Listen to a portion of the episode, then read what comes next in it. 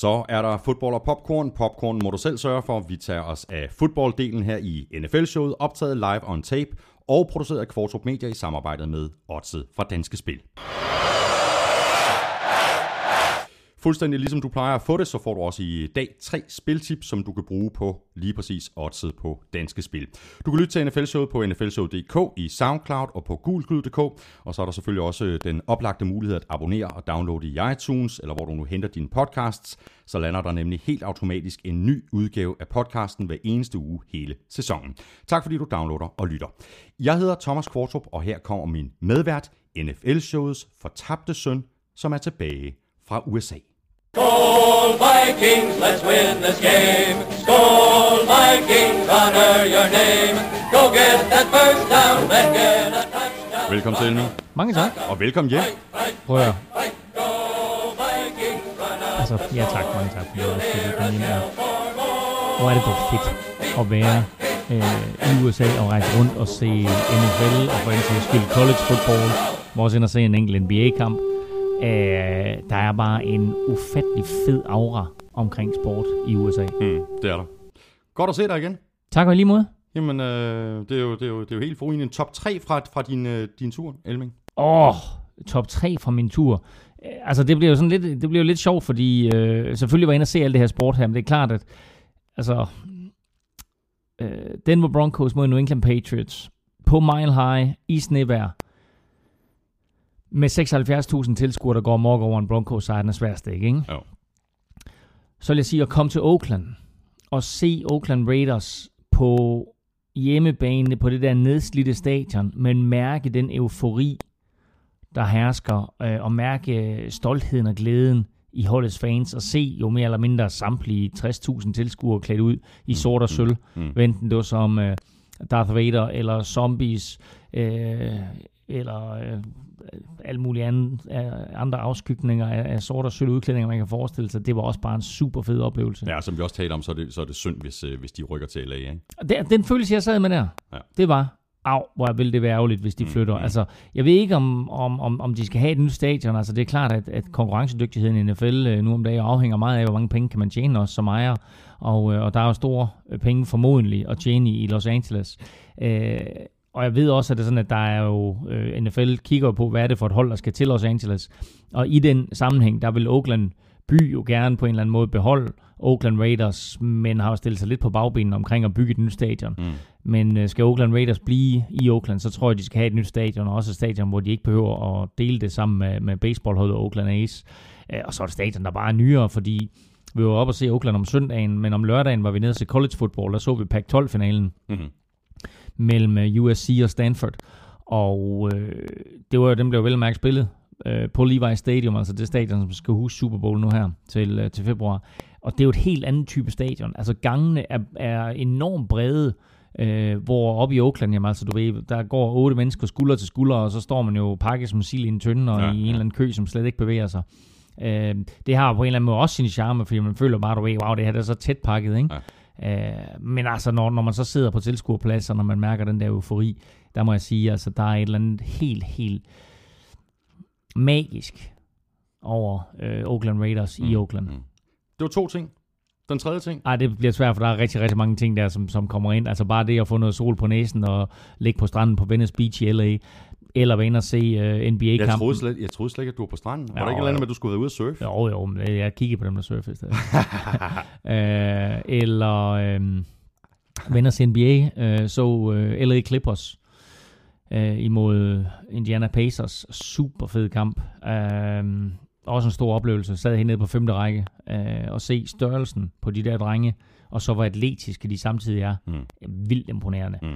Og så vil jeg sige, at det så øh, efter en øh, tur i, i øh, San Francisco, så kørte vi op til Wine Country i Sonoma og besøgte en øh, dansk vinbonde deroppe, som har en rigtig, rigtig fed vinfarm, og, og går man lidt op i vin, øh, så var det altså også en kæmpe oplevelse at se øh, og smage, ikke mindst, jo nogle af deres vine deroppe. Så, så det er sådan en delt øh, top 3. Jamen, øh, fantastisk. Og så kom du hjem, og så var du til øh, ondt blod. Ja, for pokker. Ikke, det var vildt. Ja, det var helt crazy. Ja. Ja. Øh, Optakten var vildere.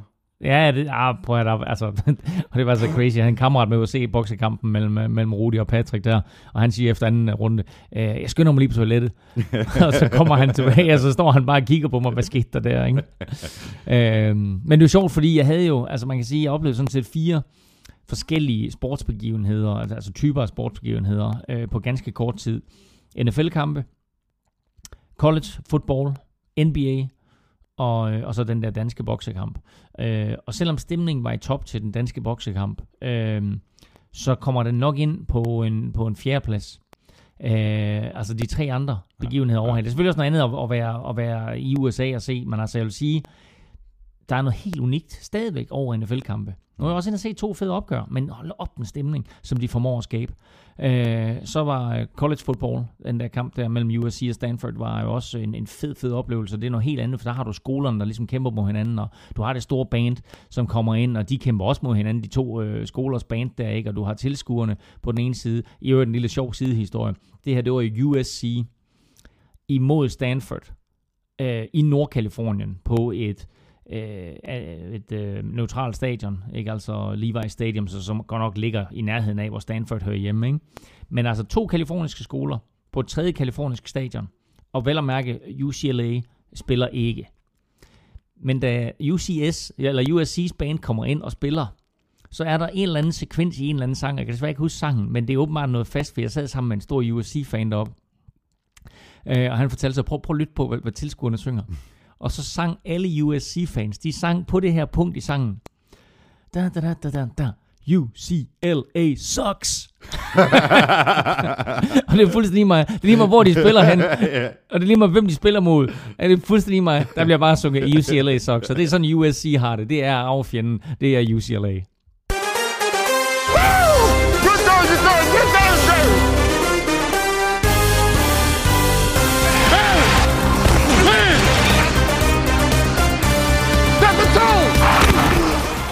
Kommer det til for alvor til i årets NFL-sæson, hvor Panthers mere og mere ligner et hold, der har tænkt sig at gå 16-0. Til gengæld har Bengals mistet Andy Dalton, og spørgsmålet er, hvad det betyder for deres slutspilsmuligheder. Woo!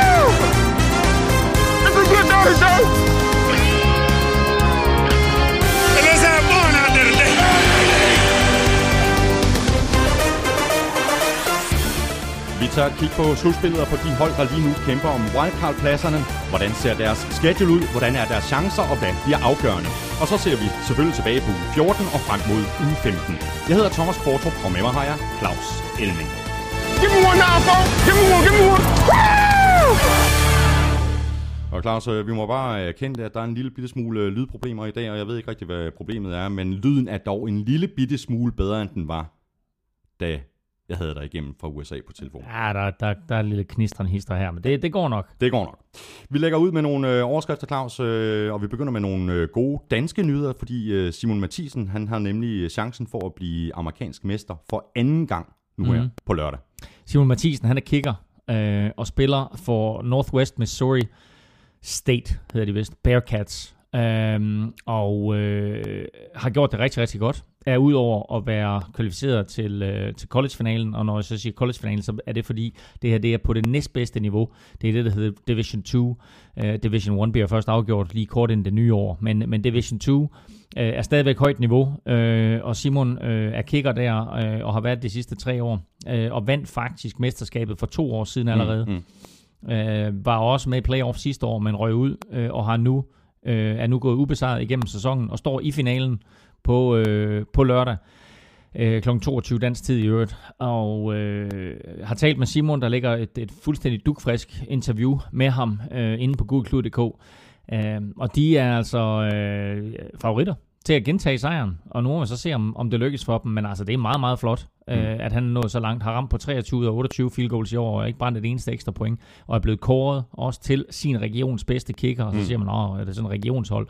Ja, der er kun fire regioner ja, ja, i USA, ikke? Ja, præcis. Det er rigtig øh, godt gået. Ja, så der, også da han ligesom øh, i den video, hvis man går ind og, og ser den på Google Klub, hvor han ligesom gennemgår, hvor de kunne være røget hen, hvis de ikke havde haft hjemmebanefordel. De var ubesejret, derfor fik de hjemmebanefordel i slutspillet her. Øh, og der spiller de jo simpelthen et slutspil i, i anden division, i, i, i modsætning til, til første divisions college, som jo først lige har indført to semifinaler og en finale, som ikke rigtig kan betegnes som et slutspil. Men der spiller de altså et slutspil, hvor de ligesom i NFL, øh, på grund af deres status som ubesejret, havde hjemmebane. Og der siger han, at altså, prøv at høre, havde vi ikke haft hjemmebane, så kunne det være, at vi skulle være til Minnesota eller til Atlanta. Mm, og han nævner mm. på andre steder, så tænker man, okay, de skal altså vidt omkring. Ja, hvem gider tage for, til Minnesota? For, for, at spille fodbold. Ja, ja, præcis. Hvem gider tage til Minnesota? Altså at spille udendørs, for det er jo faktisk den samme bane, ja, som, ja. Øh, som uh, Minnesota Vikings spiller på. Ikke? Så altså, det, det havde været... Øh, øh, altså, det, det har været, eller man kan sige, det er, det er en flot præstation at blive kåret til regionens bedste kicker, altså i og med, det er altså nogle, nogle kæmpe regioner, og, og altså USA deler op i fire, ikke? Det svarer sådan cirka til en, ja, 15 gange Danmark aktivt eller andet, ikke? Simon, har han en, en fremtid i, i NFL? Jeg har talt meget med ham om det, øh, og han håber selvfølgelig. Øh, min vurdering er, at han nok ikke er stærk nok. Øh, det er en ting, han skal arbejde på. Altså, han er sådan set træfsikker nok, øh, men jeg synes sådan rent statistisk øh, har han ikke fået lov til at forsøge lang nok field goals. Han har ikke lavet lang nok field goals til, at, at jeg tror, NFL scouts virkelig har øjnene op for ham. Øh, på den anden side, så er han jo, så er han jo super stabil, mm. øh, men han mangler noget råstyrke. Øh, jeg har ikke helt styr på, hvordan hans kickoffs er. Øh, men der er det også vigtigt i NFL, at du bare konstant kan sende den der i endzone. Ikke? Altså sparker du fra 30'eren eller 35'eren, som de gør nu, så skal du kunne smide den i endzone. Mm, mm. Øh, og gerne med noget højde på, øh, så der ikke bliver de store returns. Øh, så jeg tror, hvis han, hvis han skal have en chance for at komme i NFL, øh, så skal han arbejde på sin råstyrke. Han havde egentlig, øh, jeg talte med ham her i sommer øh, om det, og der, der sagde han egentlig, at han ville forsøge at komme i NFL allerede nu her i år. Men jeg tror faktisk, han bliver et år mere i college, ja. øh, og det tror jeg vil gavne ham. Godt, så øh, meldte NFL ud i går, at øh, der bliver indført en, øh, en ny mulighed for dommerne til at øh, konsultere det her øh, dommerkontor øh, i, mm. i New York under kampen i slutspillet.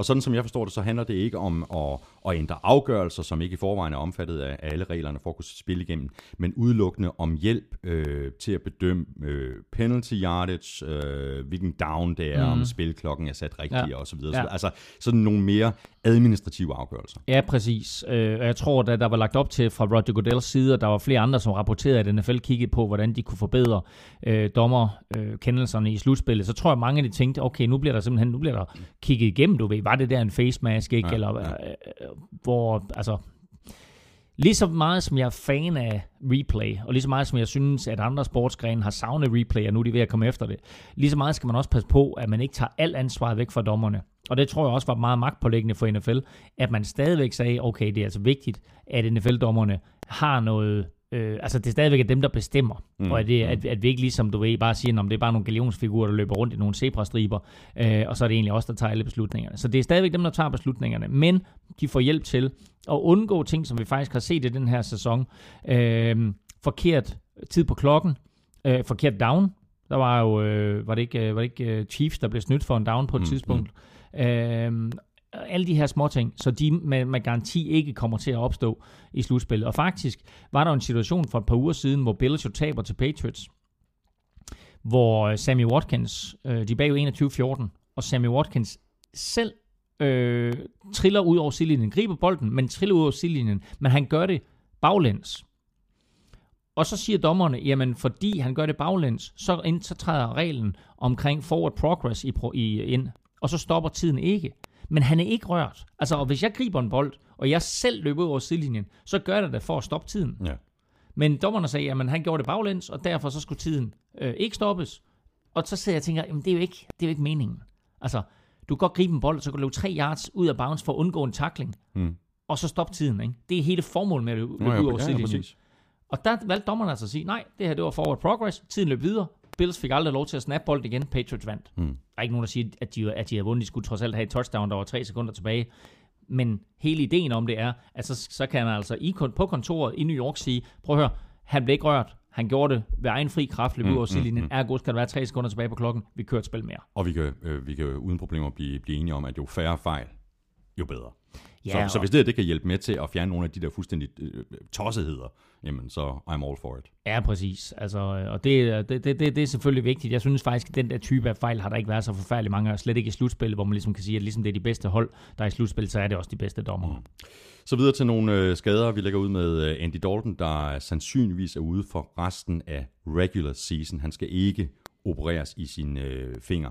Øh, Sebastian Jeppesen, han spørger på, på Twitter på Snabla NFL-showet, om Bengals playoff-chancer nu er røget. Vi kommer til at tale mere øh, generelt om slutspilsbilledet lige om lidt, men spørgsmålet her, det går specifikt på Bengals uden Dalton, og altså med AJ McCarron ind som, som startende quarterback i stedet for. Øhm, nej, selvfølgelig er de ikke røde. Øh, Bengals har to kampe tilbage inden for deres, øh, inden for deres egen division. Og hvis de vinder bare en af dem, øh, så er de sikret en slutspilsplads. Mm. Mm. Taber de alle tre kampe, Det gør Øh, de ikke, fordi de de, har- de, skal, de de, skal spille ude mod 49ers nu her på søndag. Nå, okay, Så- fint nok. Så er der en chance for. Men, men taber de alle tre, så kan de jo i, i teorien jo godt ryge ud. Øh, men det kræver altså, øh, at, at Jets for eksempel vinder alle deres kampe, øh, og at Chiefs vinder alle deres kampe, og at Steelers vinder alle deres kampe. Altså, så, så der er mange ting, der skal gå op i en højere enhed, for at Bengals ikke klarer det. Så man må sige, deres helt igennem solide start øh, gør nu, at de øh, er forholdsvis sikre på at komme i slutspillet. AJ McCarron og company skal altså blot vinde en enkelt kamp, så skulle de være 100% sikre. Så må de øh, finde noget andet at køre i i, øh, i Seattle. øh, der er ikke mere Rolls øh, Royce til, til Ej. dem, efter at øh, Thomas Rawls han er blevet skadet derude for, for sæsonen. Nu det så var godt for, for Seahawks at få øh, øh, Beast Mode øh, Marshall Lynch tilbage i en vis fart, fordi det er da et, øh, et lidt rodet lag af running backs, som de skal til at benytte sig af nu i, i Seattle. Nå, jo, kan du huske den film, Stephen King lavede, der hed Christine? Nå ja, ja. Det var også en bil. Ja, ja. Nå, ja, Christine Michael er Ja, ja, tilbage. præcis, Ja, det er jo en sindssyg historie, ikke? Han Ja. starter i Seahawks, ikke? Der bliver han fyret, bliver han cuttet. Så bliver han signet af Cowboys. Ja, hvor han ender med at blive starter. Ja, ja, for en meget kort bemærkning, Ja, ja. ikke? For en meget kort bemærkning. Så bliver han cuttet der. Mm. Så signer Redskins ham mm. til deres practice squad, mm. hvor de så slipper ham her tidligere på ugen. Mm. Og så signer Seattle, Seattle Seahawks mm. ham igen. Ja. Jamen, han har været, han har været turen rundt. ja, men problemet er jo så også, at, at Seahawks lige nu øh, jo mangler både Beast Mode, Marshall Lynch, og så Rolls Royce, som er ude for sæsonen. Beast Mode kommer tilbage på et eller andet tidspunkt. Ja. Og øh, det kan godt vise sig at blive rigtig, rigtig givetigt for Seahawks, at øh, Marshall Lynch har fået lov til at se ud i den her periode her, og Thomas Rawls jo rent faktisk fik så god en øh, rookie-sæson, som han gjorde, indtil han så brækkede anklen i sidste uge. Øhm, så kommer han tilbage forholdsvis frisk, og kan tilføje Seahawks en eller anden øh, form for punch i deres løbeangreb. Så har de så Bryce Brown og, øh, og Christine Michael, og så har de Fred Jackson. Fred Jackson. Og, kom så. Og skal vi lige prøve at Dujuan Harris. Du, du, du, du, Han. Du, Juan. Du, Juan Harris. Jeg tror, yeah. han har en spansk mor eller amerikansk far. ja, what, what, do, you- what do you want to name him? Men de satser... Dujuan. Dujuan. Du, Juan. Men de satser på Bryce Brown, er, er lidt mit indtryk, ikke?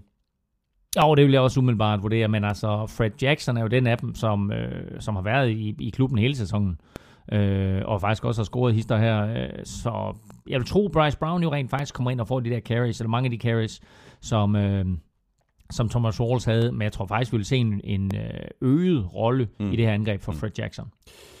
Så øh, havde vi øh, Brian Hoyer. Brian Hoyer, der fik en, øh, en hjernerystelse i øh, sidste uge. Han er så stadig under det her concussion øh, protocol, øh, og han spiller efter alt at dømme ikke øh, her i weekenden. Det er så øh, TJ Yates, der træder ind i stedet. Mm.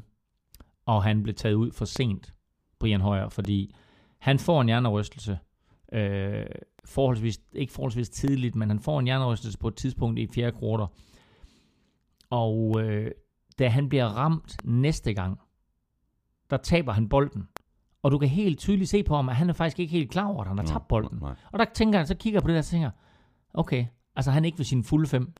Og når NFL er så opmærksom på hjernerystelser, og er så opmærksom på at få lavet test, og er så opmærksom på, at hvis der bare er det mindste indikation på, at, at du har en hjernerystelse, eller en lille bitte smule woozy, så ryger du også lige til observation i omklædningsrummet. Mm. Der skulle Brian Højer have været, til om, til, have været i omklædningsrummet, og have været tjekket, og skulle ikke have haft lov til at komme tilbage. Og det er jo ikke første gang, vi ser det i år. Nej, det er nemlig ikke første gang. Øh, og, og det er sådan en lille bitte smule problematisk, at når de nu laver alle de her foranstaltninger, at der så er nogen på sidelinjen, som ikke lever op øh, til, til både de krav, der er, men jo også de, øh, de forholdsregler, der Mm. er sat op. Det er, jo, det er jo for spillernes egen beskyttelse. Ja. Men der er altså nok nogle, nogle trænere, og for den sags skyld spillere selv jo. Hey, I'm ready. I'm ready to go. Ikke? Ja. Altså, du, du, du, Men det er jo lige præcis derfor, man har indført, man har Ja, jamen, altså, lige indført de her regler for, at du skal, jamen ved du hvad, det er meget muligt, men du har altså fået slag mod hovedet, du Ja. skal ud og tjekkes. Ja, enig. Ligegyldigt, hvor, hvor klar du så end siger, at du er, ikke?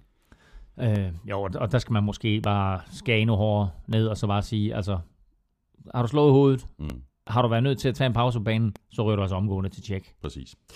I øh, New England, der kom øh, Gronk tilbage mod øh, Texans. Han gjorde sig gældende lige med det samme. Julian Edelman, han er også på vej tilbage. Jeg tror ikke, han spiller i den her uge, men øh, han kunne godt være tilbage øh, før slutspillet. Det er i det hele taget rimelig nice timing, det her for Patriots. Lige bortset fra, at de så øh, til gengæld mistede øh, LeGarrette Blunt i sidste uge. Jeg synes, det går ondt på dem, fordi LeGarrette Blunt, altså, der er jo meget finesse på en eller anden måde over Patriots, ikke? Øh, hele kastangrebet der, timingen i det, og, og Tom Brady til de der små receiver, og så Tom Brady til Gronk, og øh, så gav LeGarrette Blunt dem sådan en eller anden form for ondskab og vildskab op igennem midten. Mm-hmm. Og den mangler de nu. Ja. Øh, og, og kombinationen af LeGarrette Blunt og Dion Lewis, som man også havde, øh, er jo så helt forsvundet nu, Ja, fordi både. Dion Lewis og, Ja. og LeGarrette Blunt er, er ude. Ikke? Og man må sige, Ja, Brandon Bolden kan ikke udfylde den rolle. Ikke på samme måde. ej nej, altså Brandon Bolden, han er jo mere end, end Dion Lewis, end, end han Ja, er en ja. LeGarrette Blunt. Øh, selvom han havde nogle løb i weekenden, hvor man tænkte, nå okay, Mm. og han besluttede sig for at løbe som LeGarrette Blunt, ikke? Mm. Men altså så spørgsmålet, er, hvor lang tid han kan holde til det. Men man må sige, fodboldguderne har ikke ville Patriots øh, det godt i år. Øh, der, har været, der har været mange skader. På den anden side, så kan man sige, okay, jamen, altså Gronk fik lov til at sidde ude lidt, og, og, og Edelman har siddet ude, Amendola har siddet ude, og altså, de har nok nogle småskader stadigvæk, hvor de kommer tilbage, men det er også rart på en eller anden måde lige at få en fri uge til lige at, at komme sig. Mm. Øh, fordi man akkumulerer bare hits i løbet af en sæson, og kan man lige få lov til at få en, en ekstra fri uge, så er det faktisk ikke helt tosset. Nej, og det er bedre, bedre at blive skadet i oktober og november, end det, er at blive skadet i december og januar. Jeg tror også hellere, du vil spille i december og januar, eller i hvert fald i januar. Ja, præcis. Videre til uh, Indianapolis, hvor Andrew Luck han er begyndt at træne igen, uh, men Claus, der er, vel, der er vel ikke nogen grund til at haste ham tilbage på banen igen. Altså, Cole skal jo ikke noget i år. Det kan godt være, at- de, at de kommer i slutspillet, men er det, er det ikke uh, one and done så? Nej, det må du aldrig sige. Altså, når du først er i slutspillet, så kan alt ske. Altså, øh, jamen, så prøv at høre. Tag nu Seattle Seahawks for et par år tilbage mod New Orleans Saints. Ikke? Saints kommer ind til noget 14 og 2-agtigt. Seattle Seahawks, de halter sig i slutspillet 7 og 9. Mm. Ikke? Men de er divisionsvindere, og, øh, og, og ej, de er jo nok ikke 14, Men jeg synes faktisk, 14 jeg har 2. set noget men, fra Coles overhovedet i år, der skulle Nej, tyde men det havde på, du da at... heller ikke fra Seahawks det år. Altså, prøv at høre. Det er jo, det er jo ikke et spørgsmål om, øh, at det er sådan, at du, øh, du spiller det bedste fodbold, du overhovedet kan midt i oktober. Det er et spørgsmål om, at du kommer i slutspillet, og så har du det der hold op med. Jeg vil lige sige, det år Colts de vandt Super Bowl. Der var de altså ikke øh, det bedste hold i løbet af grundspillet. Men i den sidste uge op til slutspillet, der fik de justeret nogle ting defensivt, som gjorde, at de spillede rigtig, rigtig godt hele vejen igennem slutspillet. Da de så kom til Super Bowl mod Chicago Bears, der var der jo ingen contest. Mm. Øh, så var det så også Rex Grossman, de spillede mod på quarterback, men det er sådan en helt anden historie. Ikke? Men det er et spørgsmål om, at du er i en kontinuerlig proces med at forbedre dit fodboldhold. Og jeg ved godt, at det er klart, at man, man kigger på Colts, man ser deres sæsoner, og selvfølgelig har den været skuffende, fordi øh, mange, inklusive os to, jo havde dem som favoritter mm. i AFC-halvdelen. Men det er stadigvæk et spørgsmål om, at har du en aftale om, at du skal spille fodbold i januar, så har- du altså gjort det bedre end 20 hold, som Mm. mm. kan sidde hjemme og, øh, og hygge sig i januar. Ikke? Øh, Jeg vil hellere stå på fodboldbanen. Og når du så står der, så er det et spørgsmål om at præstere. Og der, og der kan, altså, kan Coles lige så godt overraske som alle mulige andre. Det er godt, du har ja-hatten på i dag, kan jeg høre. Claus, lad os så høre, om du stadigvæk har ja-hatten på, når jeg nu siger, at uh, Ravens de har signet Ryan Mallet.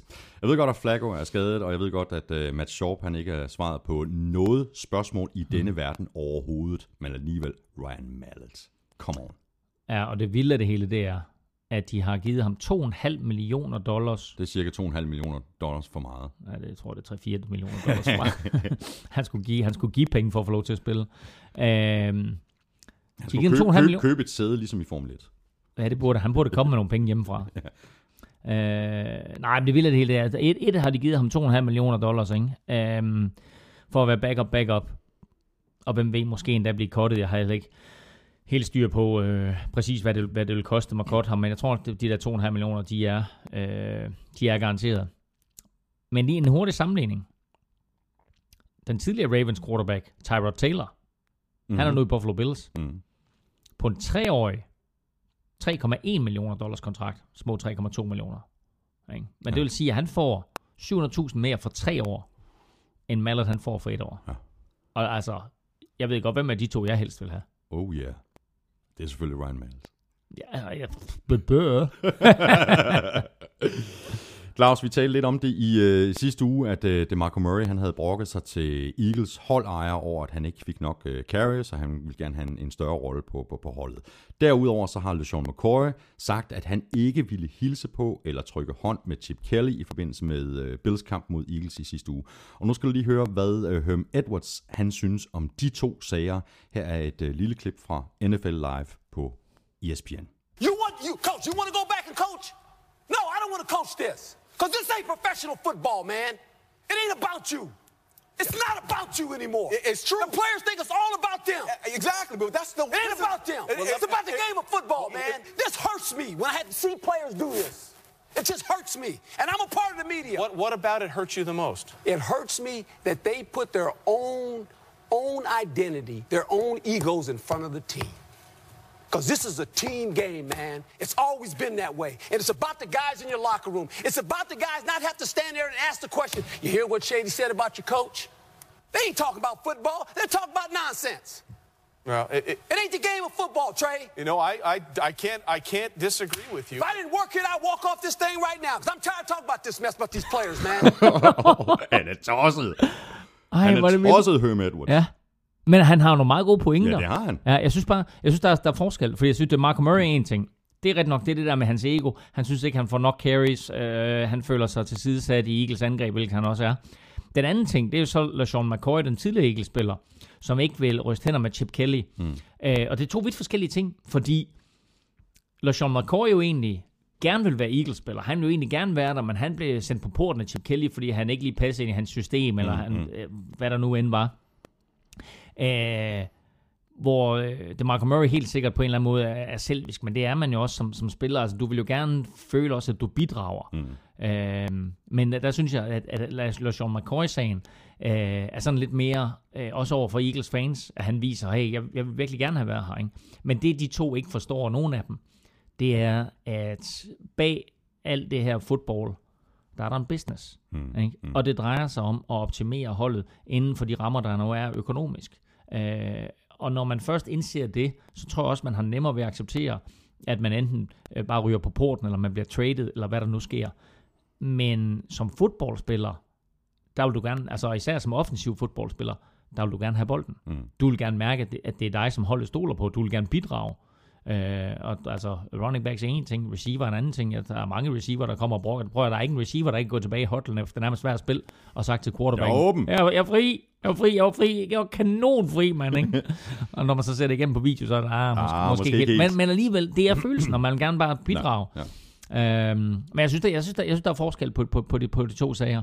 Øhm, men jeg så også jeg så en meget øh, sjov kommentar, eller en lille sjov video, og det var øh, touchdown, som, som Cowboys scorer i weekenden, hvor der åbner sig et hold på, et hold på størrelse med, med det hav, som Moses han åbnede, ikke? og running backen kunne spacere ind, og så står der bare nedenunder, I wonder if the Marco Murray misses the Cowboys O-line. Ikke? Fordi den Cowboys O-line, Ja, præcis. har det Marco Murray, ja, Ja, altså nej. bare ikke i Eagles. Nej. Og det er et andet system, de kører og sådan noget. Ikke? Altså, og undskyld mig, den måde, som, som Chip Kelly bruger det Marco Murray på, er bare ikke den rigtige måde. Og det har det aldrig været fra dag et af. Så altså det der med, at Marco Murray han kom til Eagles, det var... Øh, Men det var også, det, var, jo ikke- nødløs, det var en nødløsning. Nej, jo. det var det ikke. Det var i teorien en, en, en smadret god løsning, hvis de bare havde brugt Marco Murray Men de rigtigt. ville gerne have Frank Gore. Ja, det var det, det startede med jo. Og Ikke? så, ja, ja, jeg tror faktisk også, Frank Gore måske endda nåede nærmest at, at være Han var ved at signe, og, Ja, ja, ja, og så ja. fortrød han i sidste øjeblik. Ikke? Ja, men altså, Frank Gore havde været en endnu dårligere løsning. Fordi Frank Gore og DeMarco Murray principielt er den samme type running back. De skal løbe mellem de to tackles. Mm. De skal ikke, ikke løbe de der øh, lange løb, hvor de løber på tværs af banen, og så drejer opad. De skal simpelthen de skal ramme lynhurtigt op mellem de to tackles, og så derfra bryde den første tackling og komme igennem. Og det er ikke den måde, Chip Kelly han har bygget sit angreb på. Og det der angreb, det passer meget bedre til Ryan Matthews. Passer meget bedre til Darren Sproles, Også, også til Dan Sproles. som jo, som jo lige nu, i mine øjne, er starteren. Mm. Ikke? Det er ikke Marco Murray eller Ryan Matthews, som er de to spillere, der er kommet ind. Det er Darren Sproles. Han er lige nu starter, selvom han ikke er det per definition, så er han. Så lad os sige, at han er, han er, han er feature back eller et Mm, eller andet. Ikke? mm, Der er nok mm. ikke nogen øh, starter lige nu i Eagles. Claus, lad os tage et øh, kig på, på playoffs, øh, hvordan det ser ud lige nu, og hvordan øh, vi tror, det kommer til at gå. Øh, og der er sådan åbenbart lidt øh, forvirring om, hvordan øh, NFL-slutspillet egentlig fungerer. Der er i hvert fald kommet en del mails og øh, et par tweets om lige præcis øh, slutspillet blandt andet fra Rasmus Strunse Bak, der skriver, at han, han troede, at det altid var det laveste seed, der spillede mod det højeste seed. Så han mm. skriver, øh, om det så betyder, at Vikings skulle spille mod Panthers, hvis sæsonen sluttede i dag. Vil du forklare? Altså Panthers Ja, ja, kommer jo nå- til, at, jamen, altså, kommer jamen, til at sidde over. Ja, men han har egentlig ret, fordi det er jo altid det laveste seed, der spiller mod det højeste seed, men det er kun de hold, som ligesom, øh, kan man ikke sige først og fremmest, jo er i slutspillet, men så derudover, så der er seks hold fra NFC, der kommer i slutspillet, der er seks hold fra AFC, der kommer i slutspillet. De to hold, som har vundet flest kampe i henholdsvis AFC og NFC, de er rangeret 1 og 2 i seedning. De to sidder over i den første runde. Præcis. Og det vil sige, at det er 3 mod 6 og 4 mod 5. Og så uanset hvem der vinder der, så i næste runde af slutspillet, der får det hold, der er seedet 1, som lige nu vil være Carolina Panthers i NFC, mm. de får så det dårligst seedede hold tilbage. Det vil sige, hvis Vikings vinder deres wildcard-kamp, så er det Panthers mod Vikings. Øh, men vinder de to favoritter øh, deres wildcard-kampe, ikke? så vi har 1, 2, 3, 4 tilbage, så er det 1 mod 4 og 2 mod 3. Mm. Så etteren har den fordel, at de er hjemmebane hele vejen igennem slutspillet, og de altid får det lavest seedede hold, der er tilbage. Præcis. Skal vi så øh, tage et øh, kig på, hvordan det ser ud nu? Øh, lad os bare nappe øh, AFC først. Øh, Patriots, de, øh, Det er en god De- weekend. det må man sige ja til. Og de har, øh, de har øh, sikret sig divisions, øh, divisionstitlen. De er sikret til divisionstitlen. De har endnu ikke sikret sig øh, en oversider i første runde, men det her det hjalp jo rigtig meget på deres situation, fordi både Denver og Cincinnati tabte i weekenden, og Patriots vandt. Så øh, Bengals og Broncos røg ned på 10 og 3, mens Patriots nu er det eneste hold i AFC, der har vundet 11 kampe og tabt to. Mm. Og dermed så ligger de altså lige nu øh, lunt i svinget til at få den der hjemmebanefordel. Øh, og det vil være en virkelig, virkelig stor fordel for dem. Og så fjerde seedet lige nu, det er Colts med en 6-7 record. Og øh, jamen, alt kan jo ske i den division. Øh, ja, alt kan ske i den division, fordi Colts og Texans står lige nu uafgjort med 6 og 7 på førstepladsen. Men bare én kamp bag ved dem, der ligger Jacksonville Jaguars med 5 og 7. Og, øh, eller 5 og 8. Og øh, altså, Jaguars af de her tre hold, Mm-hmm. det er, det, er, altså, det er ubetinget dem af de tre hold, der har det bedste angreb lige nu. Suverænt. At de så har et lorteforsvar, Mm. det er så, hvad det er. Men prøv nogle kampe, som Jacksonville, de har tabt. Seriøst ikke Jacksonville. De, altså, bare i de sidste tre uger eller fire uger, der har de tabt nogle kampe, hvor man tænker, de tabte til Titans. Mm. Ikke? Mm. Øh, de tabte til Chargers. Ikke? Chargers har scoret, i de sidste fire uger, der har Chargers scoret 3, 31, 3, 3. De 31, det var mod Jacksonville. Den tabte de. Ikke? Så tabte de til Titans. Ikke? Så vandt de så over Colts i søndags, hvilket var en kæmpe sejr på mange måder. For det første, fordi at det var en kamp, der holdt dem inde i kampen om divisionstitlen. For det andet, fordi det var Colts første nederlag inden for divisionen siden 2012, hvilket i sig selv er en fuldstændig vanvittig statistik. Og for det tredje, fordi du havde øh, Colts i picks, og jeg havde Jaguars. Jeg havde ikke Colts. Jo. Nej, jeg havde ikke. Jo, det havde Lad være med at sige sådan noget. det havde du. Nå, okay. Ja. Pis. øhm, men, øh, men det, altså, det, øh, det kunne godt gå hen og blive rigtig, rigtig spændende. Vi mangler lige at fortælle en ting omkring playoffs, og det er, at de der seks hold, der kommer i slutspillet, det er jo de fire divisionsvindere i hver halvdel. Der er en East, West, North og South, og de fire divisionsvindere kommer alle sammen i slutspillet.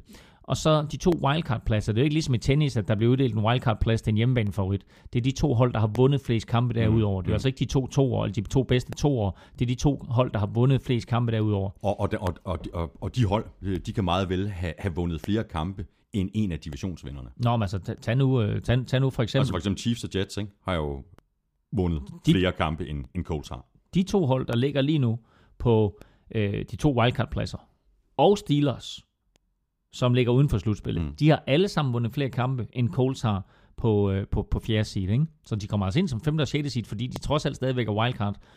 Så det er de fire divisionsvinder, der bliver seedet 1-4, uanset hvor mange kampe man har vundet. Hvem trækker sorte pære i AFC? Jeg... Altså, hvis du snakker, divis, hvis du, altså, snakker du AFC øh, South nu? Eller snakker, det, det, det kan vi tage først.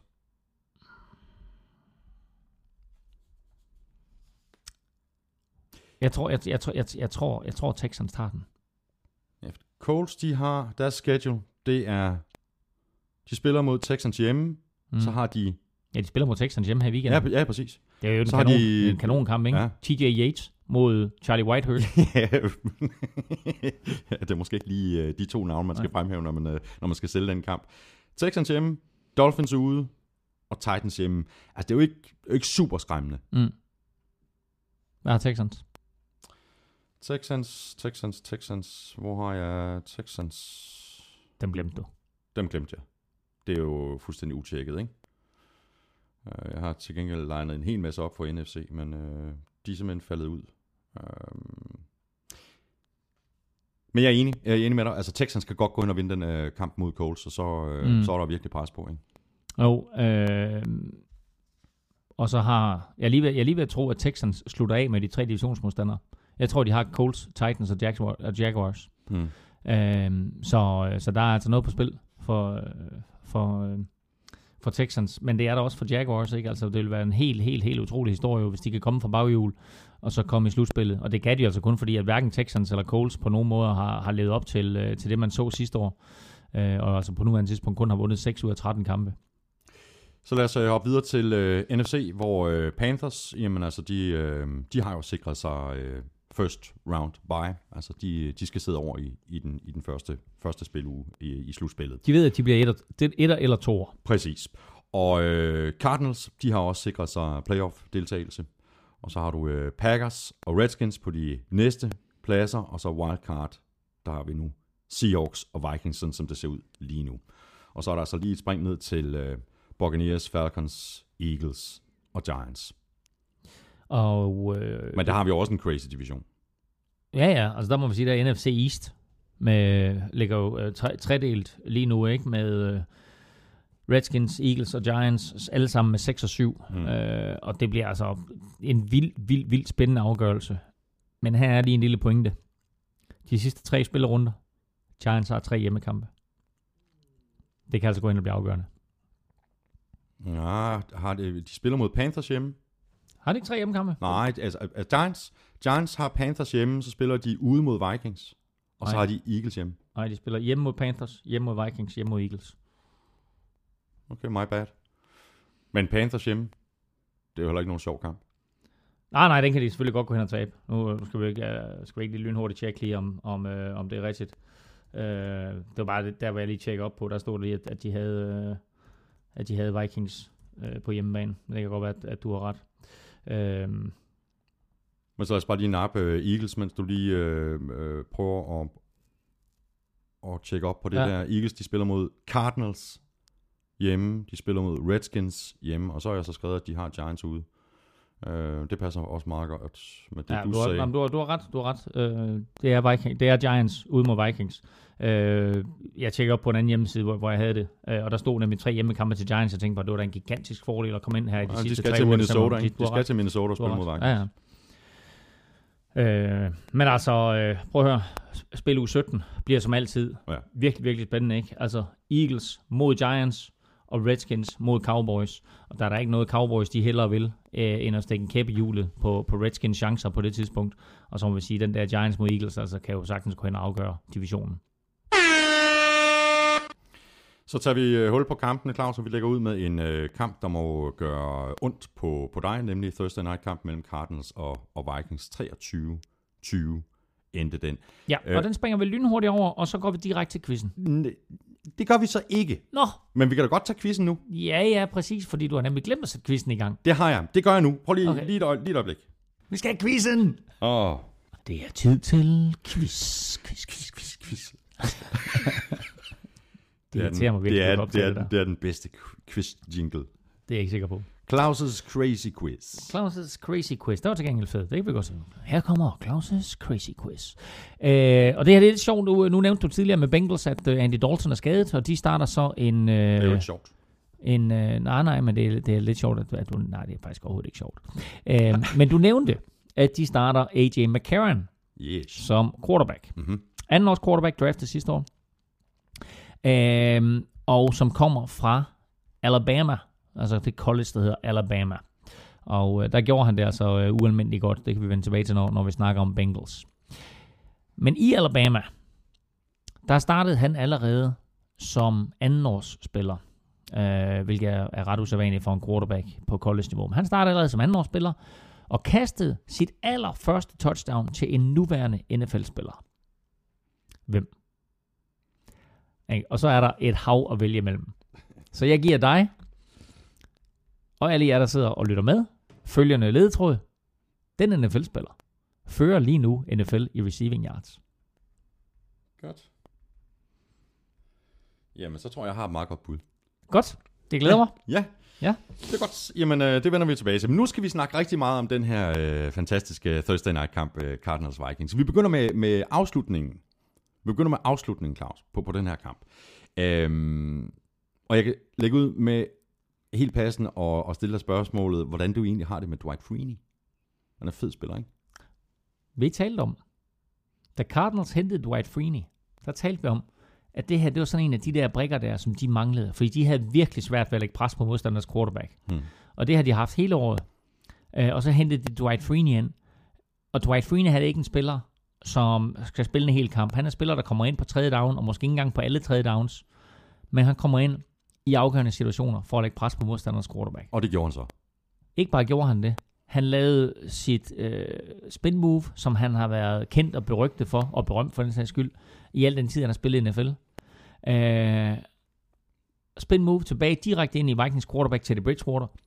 Og ikke bare fik han ham sækket, han fik ham også til at fumble. Mm-hmm. Cardinals fik fat i bolden.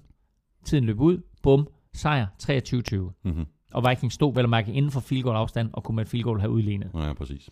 Der, er- der er jo et kommet et uh, tweet, adresseret til dig, Claus, inde Nå. på, på NFL-showet. Øhm, der er, det er fra Kasper Finn Olsen, Giants-fan, og han skriver, nu kan du føle, hvordan det har været at være Giants-fan hele sæsonen, smider den væk til sidst. Ja, og det, og det er vildt ikke, fordi øh, Giants, den statistik, du bragte frem i sidste uge, at hvis kampene havde været to minutter kortere, så havde Giants været 10 og 2. Mm. Øhm, 10 og 3 på, eller hvad hedder det, 11 og 2 faktisk, øh, efter den her spilleuge. Øh, og, og en tilsvarende statistik er der om Bears. Altså, øh, Bears har tabt rigtig, rigtig mange kampe med ganske få point, og i de sidste øh, døende sekunder eller minutter af en kamp. Øh, og, og derfor så gør det her selvfølgelig ondt, og det gør også ondt, fordi Vikings jo på ingen måde øh, var favoritter den her kamp, eller overhovedet ikke. Altså Cardinals var store favoritter. Vikings manglede en stak forsvarsspiller, og det så ikke godt ud efter, at de jo blev kørt midt over Seattle Seahawks. Så bare det faktum, at, at de var så langt med i kampen på udebane mm. imod et af NFC's store powerhouses, det var en positiv øh, overraskelse, ikke mindst for mig jo.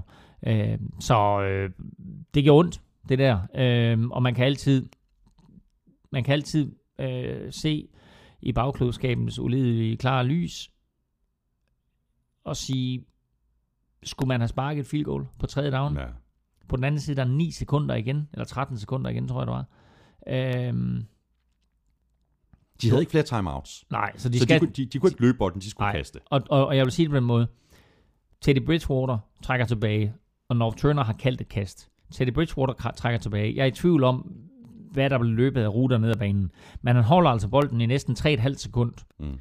Øh, til sammenligning, så slipper Brady bolden på under 2 sekunder i gennemsnit. Øh, Og det er for lang tid at holde den på det tidspunkt der. Øh, og der skal North Turner på en eller anden måde sørge for, at han har nogle korte receiver, som øh, griber bolden måske efter 5-6 yards, løber ud over sidelinjen og stopper tiden. Øh, I stedet for, at jeg ved, ikke om, jeg ved ikke, om det de kiggede efter, om det var en eller anden form for, for home run cast, ikke? Altså, hvor man bare siger, nu går vi lige, nu har vi et enkelt skud i endzone, og se om vi kan score touchdown og vinde kampen. Øh, det tror jeg faktisk måske var, var, var planen, men øh, det udmyndte sig ikke, og i det, det ikke udmyndter sig, så skal han slippe bolden. Altså så bare kaste nu over sidelinjen, Mm. mm. aktie eller andet, ikke? Skal i hvert fald af med den. Nu her øh, får man aldrig chancen for at sparke udlignende field goal, fordi han fumbler. Mm. Øh, og, og som han også sagde øh, bagefter Mike Zimmer, det er jo en, en, en lille sviner fra head coach Mike Zimmer til den offensive koordinator North Turner. Øh, og det er sjældent, man hører det, men, men head coachen sagde altså i pressemødet bagefter, vi kunne måske godt have kaldt et bedre spil. Ja. Det er en lidt interessant formulering. Mm. Uh, vi kunne måske godt have kaldt et bedre spil. Så altså, enten kunne de have prøvet det der field goal og udligne på tredje down, uh, eller også kunne de have kørt en eller anden form for kort rute, der har gjort det eventuelt uh, udlignende field goal lidt kortere. Claus, vi er i gang med øh, den øh, første ud af 16 kampe, og vi mm. nærmer os allerede øh, tre kvarter, fordi mm. vi, har, vi har snakket så meget her indledningsvis. Ja. Jeg, havde, jeg har rigtig, rigtig mange øh, noter, ikke Ja. bare til den her kamp, Nej. men til dem alle sammen. Vi videre. jeg bliver bare nødt til lige at nævne Adrian Petersons øh, første quarter i den her kamp. Hold kæft nogle gode løb. Altså det der touchdown-løb, han har, og det, og det lange løb, han har lige et par spil før, tror jeg. Det er altså god gamle Adrian, man så der. Ja, og forskellen på den her kamp og så kampen mod Seahawks var også, at de blev ved med at give ham bolden. Øh, nu hørte du Herm Edwards brokse over det Marco Murray eller Sean McCoy, men øh, Adrian Peterson var også ude at brokse efter kampen mod Seahawks, sagde, jeg skal jo have bolden mere end otte gange jo. Mm. Øh, og, og det er jo, der bliver han jo ikke beskyldt for at være øh, selvisk. Ikke? Der, bliver han, der, der får han jo mere eller mindre, kan man sige, ansvaret for, øh, at han siger, jeg vil bære det her hold på mine skuldre øh, og min, mine evner som running back. Og, og øh, det, at han brokker sig, gør nok også, at, det sådan, at der nok kommer en eller anden form for intern øh, diskussion omkring, okay, det var måske lidt dumt, at vi kun gav ham bolden otte gange, og så pludselig så får han så bolden, øh, var det 23 gange i kampen her mod Cardinals, ikke? og spiller endnu en, en, en virkelig, virkelig stor kamp. Det var så desværre ikke nok til, at Vikings de vandt. Men det er måden, Vikings de skal spille angreb på, og det gjorde også det væsentligt nemmere for Teddy Bridgewater at spille quarterback. Carson Palmer han har nu øh, rekorden for flest øh, touchdown passes i Cardinals for en sæson, øh, og den tidligere indehaver af den rekord Kurt. var selvfølgelig Kurt Warner. præcis. Michael Floyd han røg over 100 yards for fjerde gang i løbet af de seneste fem kampe, og vi har også snakket lidt om, om Larry Fitzgerald i løbet af sæsonen. Jeg troede jo, han ville få sådan mere eller mindre sådan en, en gennemsnitlig sæson. Det har han ikke haft, og den der blokering, han lagde på Anthony Harris på Michael Floyds 42 yard touchdown. Velkommen til NFL, Anthony Harris. Ja, ja, altså, og, og, fedt at se, at den gamle receiver som Larry Fitzgerald, han stadigvæk arbejder for holdet. Præcis. Han er ikke bare en øh, pass-catching machine, altså han, øh, han ved, at okay, her der kan jeg faktisk hjælpe mit hold med en blokering, og så laver han den, og så scorer Michael Floyd et flot touchdown. Præcis. Cardinals, de er 11-2, og de spiller ude mod Eagles. Vikings er 8-5, og de spiller hjemme mod Bears. Eagles, de vandt med øh, 23-20 over Bills, og det nederlag kan Bills så takke sig selv for med alle de øh, penalties, 15 styk, og, og deriblandt nogle, nogle offsides på, på temmelig kritiske tidspunkter, Claus. Ja, de havde 105 yards i penalties, ja. og øh, Rex Ryan har hele sæsonen øh, sagt, prøv at høre, vi er et, et hold, der kæmper hårdt, og vi gør, hvad, der, hvad vi skal, men altså det her, det har bare været et konstant problem for dem. Og 105 yards, altså lad os sige, at det gennemsnitlige drive, det starter på 30 linjen så er det halvandet drive, det her. Mm. Øh, så øh, altså halvanden banelængde, ikke? Og, og, potentielt 10 point, du tager væk. Øh, og det her, det er ikke den første kamp, der sker. Så har de fået skåret ned på de penalties tidligere i sæsonen. Øh, så er der ikke nogen, der siger, at de ikke har vundet en kamp eller to mere. Og så har de ligget væsentligt luner i svingen, end de ja. gør nu. Ja. Og ved øh, Eagles, øh, der kom der om sider lidt øh, liv i øh, Nelson Aguilar. Øh, rookie, Endelig. Rookie, Ja. wide receiver. Øh, tre catches for 62 yards og, et, øh, og et enkelt touchdown. Så, så det tegner jo godt for, for resten af sæsonen, men måske endnu mere for, for næste sæson. Ja, nu, skal, nu skal jeg sige noget, som... Holder, nu, du sidder godt, ikke? Jeg sidder helt godt. Godt. Og jeg sidder langt, langt inde. Godt. Du sidder langt inde, og så tag, tag lige begge hænder på bordet, sådan der, ja. Nu siger jeg bare noget. Og det gælder også dig, der sidder og lytter med derude. Sæt dig ned nu. Sam Bradford er god. Uh, excuse me? Sam Bradford spiller godt. Sam Bradford spillede rigtig godt imod Bills. Det kast til Nelson Aguilar, det er touchdown. Det er superspil Hmm. af, af Bradford. Han har faktisk over de sidste fire uger oppe sit spil helt ekstremt. Og øh, fra at det var sådan, at vi sad og sammenlignede ham og Nick Foles og sagde, at det var jo forfærdeligt, de to de havde byttet pladser, de mm. var lige forfærdelige, mm. øh, uanset om de spillede i Eagles eller i Rams. Så er Nick Foles, altså han er i mine øjne mere eller mindre færdig i den her liga. Sam Bradford, han kommer til at skrive en lang kontrakt nu med Eagles, fordi Sam Bradford efter et stykke tid nu måske endelig har fundet ud af Chip Kellys system, og Chip Kelly har fundet ud af, hvordan han optimerer Sam Bradford. Øh, og samtidig har han jo så gjort Darren Sproles til startende running back, så jeg tror, det han har i Darren Sproles, det var måske det, han havde, eller Sean McCoy. Øh, så kombinationen af, at han endelig har fundet sin running back, og så at Sam Bradford har fundet ud af systemet, det gør, at nu talte vi om, hvem der havde været tilbage af kampe af Eagles, Redskins og Giants. Hmm. Altså, nu har vi talt om, at Redskins måske vandt den her division. Jeg sagde for lang tid siden, at uh, Giants ville vinde den her division. Eagles er det varmeste af de tre hold lige nu. Ja. Og det er de på grund af Sam Bradford.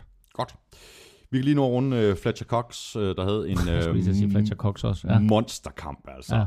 8 takninger, to for tab, et sack og, og et quarterback hit. Ja, og han har bare været virkelig, virkelig god hele året, og nu begynder man også at snakke om, om øh, Pro Bowl til ham, og, øh, og det fortjener han. Altså, det er, det er virkelig, virkelig en, en spiller, som vi vidste havde en masse potentiale, øh, og som har spillet godt i de foregående sæsoner, uden, uden helt at være deroppe på topniveau.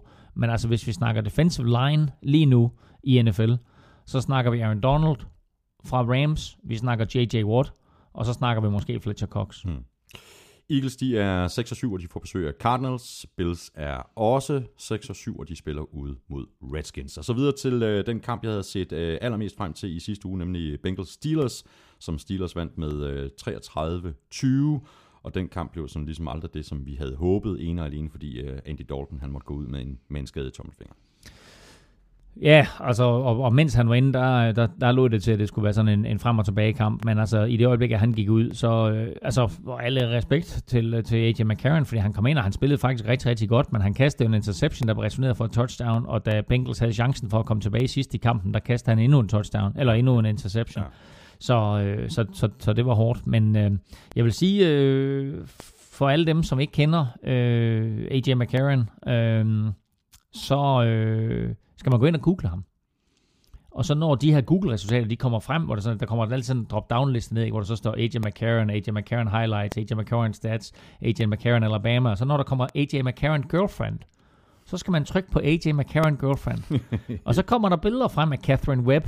Og det er værd at kigge på, fordi øh, ikke bare er hun øh, meget, meget smuk, hun er også tidligere Miss Alabama, og så er der, øh, der er faktisk noget YouTube-video også med en kommentator på et tidspunkt, hvor der er et billede af Catherine Webb i til, på tilskuer, hvor ham der kommentatoren, han går helt amok. Oh my god, han går helt amok. Så øh, hun, hun gør det okay. Jeps, jamen øh, vi må gå ud fra med AJ McCarron, at, at, at Bengals nu vil øh, tilrettelægge deres angreb efter, at det er ham og ikke Andy Dalton, der står som quarterback. Ja. Altså de undgår øh, de fejl, som, som McCarron trods alt øh, begik i den her kamp, altså han kaster to touchdowns, og han kaster to interceptions. Den ene, det, er simpelthen, det, det skyldes en blitz, som han simpelthen overser, og så fyrer han bare kanonen af mere eller mindre i, i desperation, og det skal han jo bare lade være med. Ja, hvad for en af dem, du taler om? Er det den første eller den anden? Jeg kan ikke huske, om det er den ene eller den to, men det, det, det er i hvert fald en blitz, som han ikke, altså, som, som ja. ikke bliver fanget, og som han ikke, han, han ser den simpelthen for sent. Altså etteren kaster han en quick out, og der, der må vi sige, der læser Steelers den bare øh, godt, og det går ind og får den der quick out og returnerer den. Toeren, altså det er sent i kampen, og de skal ned ad banen, øh, og de har egentlig ok med tid, men der presser han den lidt øh, og kaster den ind i hænderne på, på, en, øh, på en Steelers forsvar. Øh, men det er det der pres, med du lægger på en ung quarterback, at, det sådan, at du er op mod Steelers, og vi ved, at de har et, et, et, et forsvar, som jo altid bare kommer fra alle mulige, øh, mulige og umulige vinkler. Øh, så så der, der bliver han nok øh, en lille bitte smule forvirret. Øh, men jeg synes, han gjorde det godt. Mm. Jeg synes, han lavede nogle kast, og jeg synes, han, han havde en bevidsthed omkring, hvor han var i lommen. Jeg synes, han foretog nogle valg, som var gode. Øh, og så gjorde han noget, som, øh, som Andy Dalton måske ikke engang har gjort nær så meget. Og det var, at han brugte AJ Green virkelig, virkelig meget. Hmm. Kastede til ham dybt til, på touchdown. Han kastede til ham på nogle indruter. Brugte AJ Green virkelig meget. Og der er en gang mellem, der kan man sige, der har Andy Dalton, og det, må, det, altså det er selvfølgelig også fordi Andy Dalton har udviklet sig som quarterback og blevet rigtig, rigtig god, men Andy Dalton har faktisk fordelt boldene til mange flere forskellige spillere. Uh, AJ McCarron havde jo så heller ikke fornøjelsen af Tyler Eifert, fordi han også var gået ud tidligt i kampen. Men jeg er en Uh, så ja, og, og kommer formodentlig heller ikke tilbage, uh, hverken i den her, og måske heller ikke uh, i, i, næste uge. Uh, men, når det er så sagt, AJ McCarron kommer ud efter kampen og siger, why can't I be Tom Brady? Og det blev misforstået i mange sammenhænge. Mm. Men det, det betyder, det er... Han har kæresten. Han har, præcis, ikke? Du ved, så det var, det var første punkt, ikke? Det er det vigtigste, ikke? Men to, han kommer ind som anden års quarterback og afløser den suveræne starter. Hvem gjorde det? Det gjorde Tom Brady. Mm. Overfor da han afløste? Drew Brees. Præcis. Ja. lad os, lad os, ja, Drew Bledsoe, ikke? øhm, så, så på den måde, det var, det, var, det var det, der var meningen, ikke? Det var, det, var, det var det, han mente med det, ikke? Der var mange, der sagde, hvad, hvorfor sammenligner han sig selv med Tom Brady? Det var slet ikke det, det var hele historien, han sammenligner sig selv med. Mm. Ikke? At han kan godt komme ind og føre Bengals. Øh, I hvert fald i slutspillet. Og så er der ingen tvivl om, at i det øjeblik, Andy Dalton han kommer tilbage, så er det Andy Dalton, der, der starter, så, så den kontrovers kommer der aldrig nogensinde. Men selvfølgelig kan AJ McCarron gå ind og vinde en kamp eller to. Fordi AJ McCarron ikke er sådan et eller andet prospekt, man siger, Nå, hvem er det? Er det en eller anden tilfældig spiller? Altså, han har spillet college football i Alabama. Og Alabama er normalt et, øh, et, et, college-angreb, som løber bolden, og løber bolden, og løber bolden. Men med AJ McCarron, der fik de pludselig en quarterback, hvor de kunne begynde at kaste. Og så kastede de som sindssyge. Han kastede 30 touchdowns i sin juniorsæson, eller sin junior season, og han kastede 28 touchdowns i sin senior season. Han stak rekorden for flest kastede touchdowns i Alabama med, med 25 eller noget, altså ikke over, og set over en karriere. Det var helt ekstremt, hvad han præsterede. Han vandt som den eneste quarterback nogensinde i college-niveau, så vandt han to nationale mesterskaber i træk. Uh, han har masser af uh, han har masser af ikke blot af potentiale, men også af erfaring med at vinde fodboldkampe og bære hold på sin ryg. Ikke på NFL-niveau, men på college-niveau, og trods alt på et niveau, hvor det som du siger, okay, jeg er op imod de aller, aller bedste. Det var ikke sådan, du ved, det var ikke sådan noget mellemrangsniveau. Nej, nej, nej. Det her, det var et af de allerbedste collegehold. Så det her det er et spørgsmål om, at nu her har han fået en uge, hvor det er ham, der tager alle snapsene til træning. Ikke? Altså alle de snaps, der bliver givet til quarterbacks, der kommer han til at få 90%, og så vil jeg ikke engang med, om der er backup til, til AJ McCarron, han får så de sidste 10%. Mm. Og så skærer man selvfølgelig playbook ned og siger, okay, det er det her, vi fokuserer på, det er det her, du skal fokusere på, og det er det, han skal den her uge her. Jeg tror, AJ McCarron kommer ud og spiller en rigtig, rigtig fornuftig kamp i weekenden. Nu har de en, en, en forholdsvis svær modstander i weekenden, ikke? Bengals? Ja, Nej, det har de ikke. Nå, okay, de skal hvem til San Francisco og Nå. spille mod 49ers. Nå, Så må ikke, så må ikke det går. Præcis. Ikke? Øh, så altså, det er jo en perfekt måde for ham at komme ind. Han skal hjælpes af sit forsvar, han skal hjælpes af spillerne omkring, han skal hjælpes af trænerstaben. Men så har han den her uge her, lad os sige, at de vinder den kamp, så har han altså en uge mere, så er vi pludselig op på 14 dage, hvor han har været den ubestridte nummer 1. Ikke? Og med alt det potentiale, han besidder. Og så skal de ikke prøve på at lade ham gå ind og vinde kampe, de skal gøre ham til en halv game manager og en halv altså super quarterback. De skal ikke prøve at sige, okay, det er dig, der skal vinde det her. Det var den situation, han var kastet ud imod Steelers hvor han skulle få dem tilbage i kampen imod Steelers, og det formåede han ikke på så tidligt niveau i sin karriere.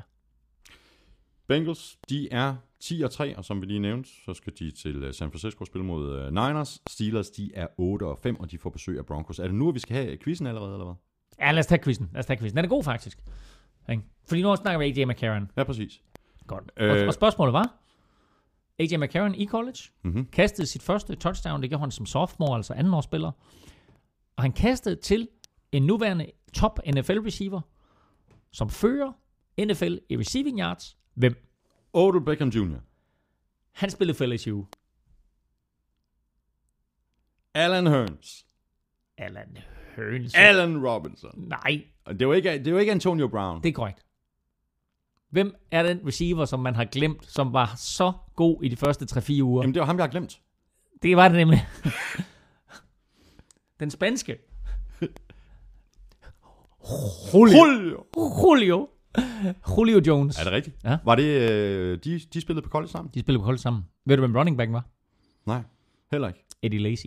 Oh, nice, uh, nice Pæn- lille angreb der. Det er en lille trio, ikke? Jo, det må man sige ja til. AJ McCarron, Julio Jones, Eddie Lacy. Sådan der. Så kører bussen. Vi skal videre, øh, Claus. Øh, vi nærmer os en øh, time. Broncos, de tabte hjemme til øh, Raiders, og det gjorde de øh, blandt andet, fordi de var under massivt Mac-attack.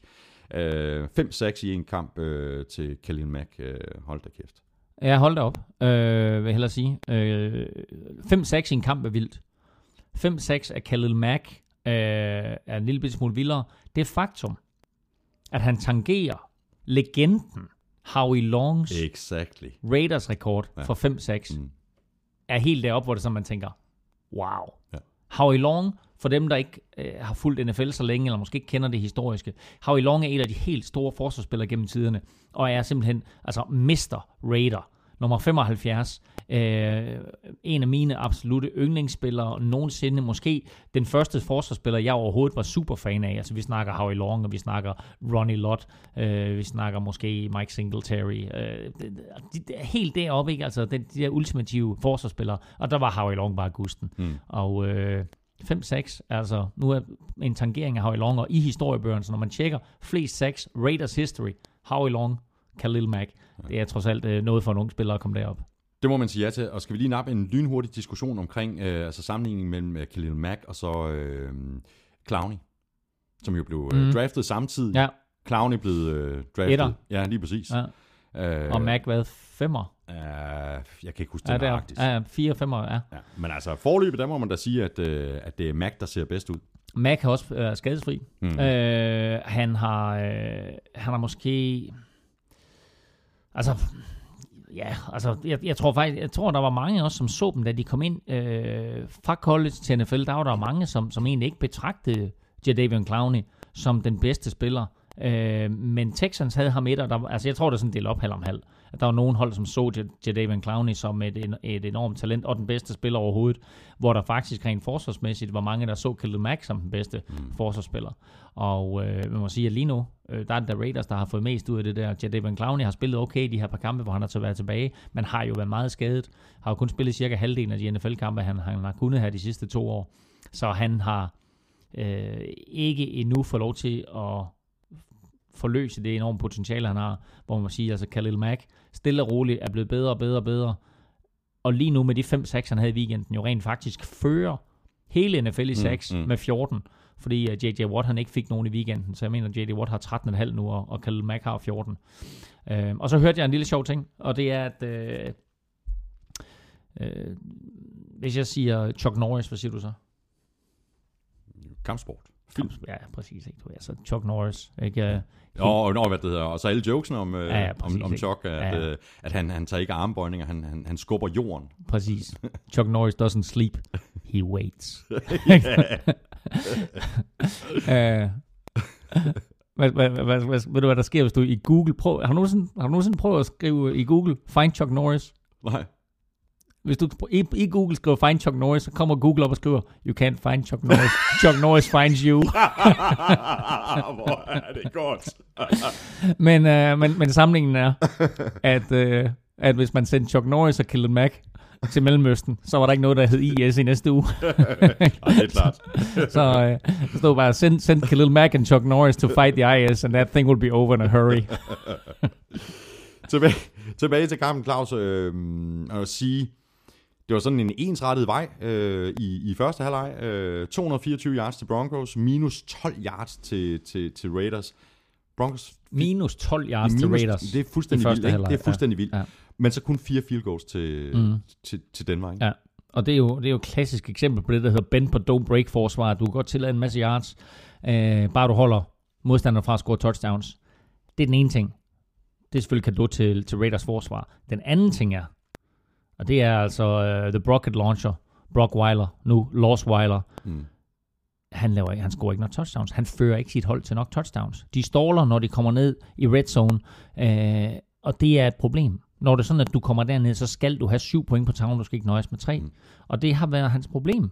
Mere eller mindre, siden han bestarter, han gjorde det rigtig godt i den første uge mod, mod Broncos, eller mod, mod Patriots, hvor han jo fører Broncos tilbage og giver dem en sejr, selvfølgelig med lidt hjælp fra en special teams fumble osv. osv., osv. Men der, og så vinder han ugen efter, og så vinder han ugen efter. Men ugen efter mod Chargers, der scorer de 17 point. De syv kommer fra angrebet. Mm. De tre kommer på et field goal, og så kommer de syv fra, øh, fra forsvaret. Øh, og så her i weekenden, der laver han, eller fører han sit hold til fire field goals i første halvleg, og zero point i anden halvleg. De har ikke scoret et touchdown i fjerde kvartal i øh, tre kampe i træk. Nej, altså, men det virker også som, at man kaster alt for meget. Ikke? 51 øh, gange kaster han bolden Det er ikke hans skyld. Nej, det er ikke hans skyld. Nej, nej, det er gameplan. Mm. Øh, men, men der er der et eller andet galt. Det var dybest set for at, at forsvare stakkels uh, Brock Osweiler, at, at der måske er lagt for, for, for meget over på hans skuldre. Ja, og, og, og det var også, jeg ved ikke helt, hvorfor det skete, fordi det, der egentlig er sket med Broncos løbeangreb, efter Brock Osweiler er blevet quarterback, det er, at øh, som vi talte om i sidste uge, at de har jo faktisk løbet for 80 yards mere i snit per kamp, end de gjorde med Peyton Manning.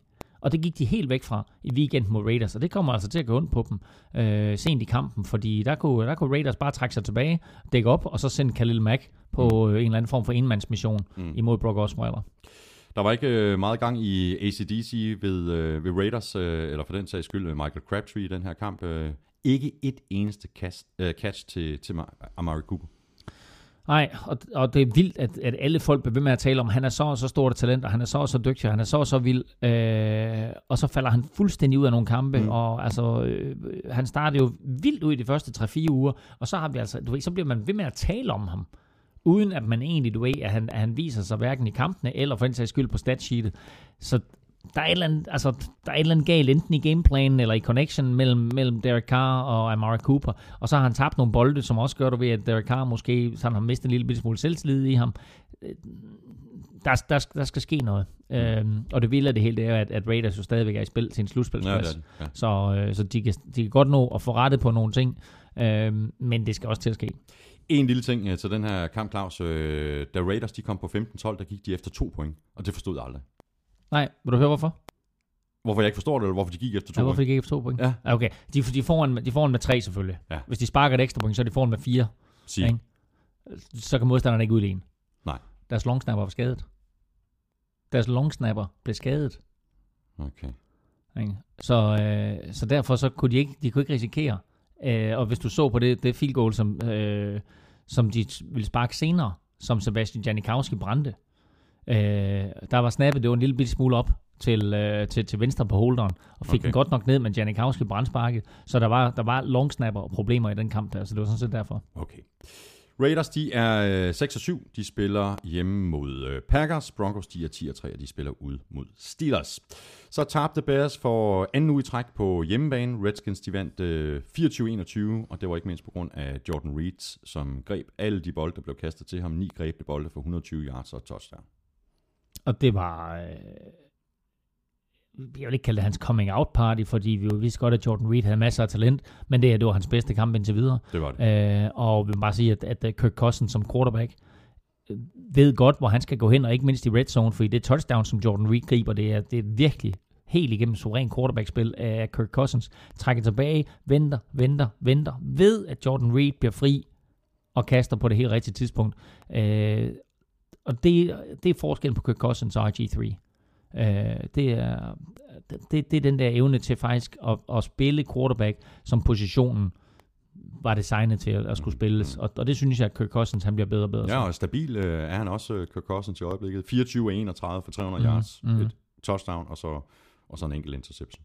Og den første sejr på udebane, og det var virkelig, virkelig vigtigt, fordi det holdt dem på en del førsteplads i NFC East, og øh, gav dem jo altså en eller anden form for den der, de har tabt fem, fem udkampe i træk, hvis de kan ikke vinde på udebane, bla bla bla, ikke? Ved, Nu er den også ligesom væk, så, øh, og det er altså vigtigt nu her, øh, hvor de ligesom har de sidste tre kampe, fordi nu, øh, nu, nu talte vi lige om, omkring om henholdsvis hjemmebane og udebane, og øh, som jeg har skrevet op her, så har Redskins kamp mod Bills hjemme Mhm. mm-hmm. på søndag, Mm. og så ude mod Eagles og ude mod Cowboys. Så de har altså det, det hårdeste program af, af de tre, hvis man siger Eagles, Eagles uh, Giants og Redskins tilbage. Mm.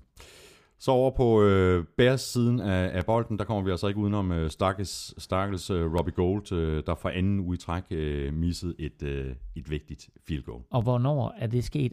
Det, er- og det, det er det mentale aspekt af fodbold, og det kan ske for alle spillere på alle positioner. Øh, men det er jo så udtalt, når det sker for kicker. Fordi Robbie Gold, for, altså, hvor mange gange har jeg ikke øh, Good as gold. as good as gold. Og han er den mest stabile kicker, øh, nærmest i mands minde. Altså, der er jo nærmest kun Dan Bailey i Cowboys, som er mere stabil. Og det vilde ved, ved Robbie Gold, det er, at han spiller udendørs. Og han har været fuldstændig ligeglad med, om det regnede, eller havlede, eller snede, eller blæste. Altså, der, der er kicker, der er kommet ind på Soldier Field, og har sejlet bolden af højre og venstre, når det blæste. Robbie Gold, ding, ind, ding, ind. Her i weekenden, ding, og stolpe, pis. Ja. Ikke? Øh, og det var anden uge i træk. Og det virker som sådan en overkompensation. Jeg kan ikke huske, om det er, at han har sparket de fire missede Ja, til det- højre eller venstre, og så ryger den modsat den her og vej. det, ikke? og det er jo det, der sker jo. Ikke? Ja. Men altså Robbie Gold i sidste uge, eller i forrige uge, kunne han have vundet kampen på et field goal. I den her uge, der kunne han have udlignet og øh, brænder dem begge to. Og igen talte vi om, at altså Bears, de er 5 og 8 nu, ikke? De kunne sagtens have været 7 og 6, eller 8 og 5. Mm, mm. Og altså, og undskyld mig, okay, det er selvfølgelig hvis og hvis og hvis, ikke? Men altså, de kunne også godt have været 9 og 4, ikke? Og så er de pludselig ført divisionen. Ja. Ikke? Det er så små marginaler i NFL. Og Robbie Gold, han, jeg hørte et interview med ham øh, før kampen, og han glædede sig sådan til at komme ind og og, øh, og, og, sig ja, lige præcis, og gør, gør skaden god Ja, ja, igen, og så ja, ja. bare, nå, okay, ja. Ja. Nå, Bears, de er 5 8, de spiller ude mod øh, Vikings, Redskins, de er 6 og 7, og de får besøg af Bills. Og så skal vi til øh, det, vi kalder for ugens røvfuld. Panthers, de ydmygede Falcons med 38 0 260 yards i første kvartal. Hallo! Cam Newton, han øh, completed 12 af 17 for 246 yards og tre touchdowns i første halvleg. Hallo igen. at det kører fuldstændig crazy for Cam Newton og for det her angreb. Og tæt gen Ja. junior. Det er jo vildt, ikke? Hvad, han, to, to catches, to touchdowns, og, og det er jo en spiller, som... Og 100, som, som 120 yards. Ja, altså, jeg, har det, jeg har det skrevet ned et eller andet sted. Øh, to for 120 yards og to touchdowns. Og det her har vi altså at gøre med en spiller, der primært har spillet øh, som øh, punt, punt og kick mm. returner og på special teams. Man har altså fundet, jeg tror faktisk, vi har snakket om det i en tidligere udsendelse i år, virker som om, han har for første gang har fundet sin rolle i, i, et, i et angreb som receiver. Ja, og øh, det har han jo også, fordi han var nødt til ligesom at steppe op. Øh, Vi skal huske på, Panthers fik skadet Kelvin Benjamin hmm. inden sæsonen.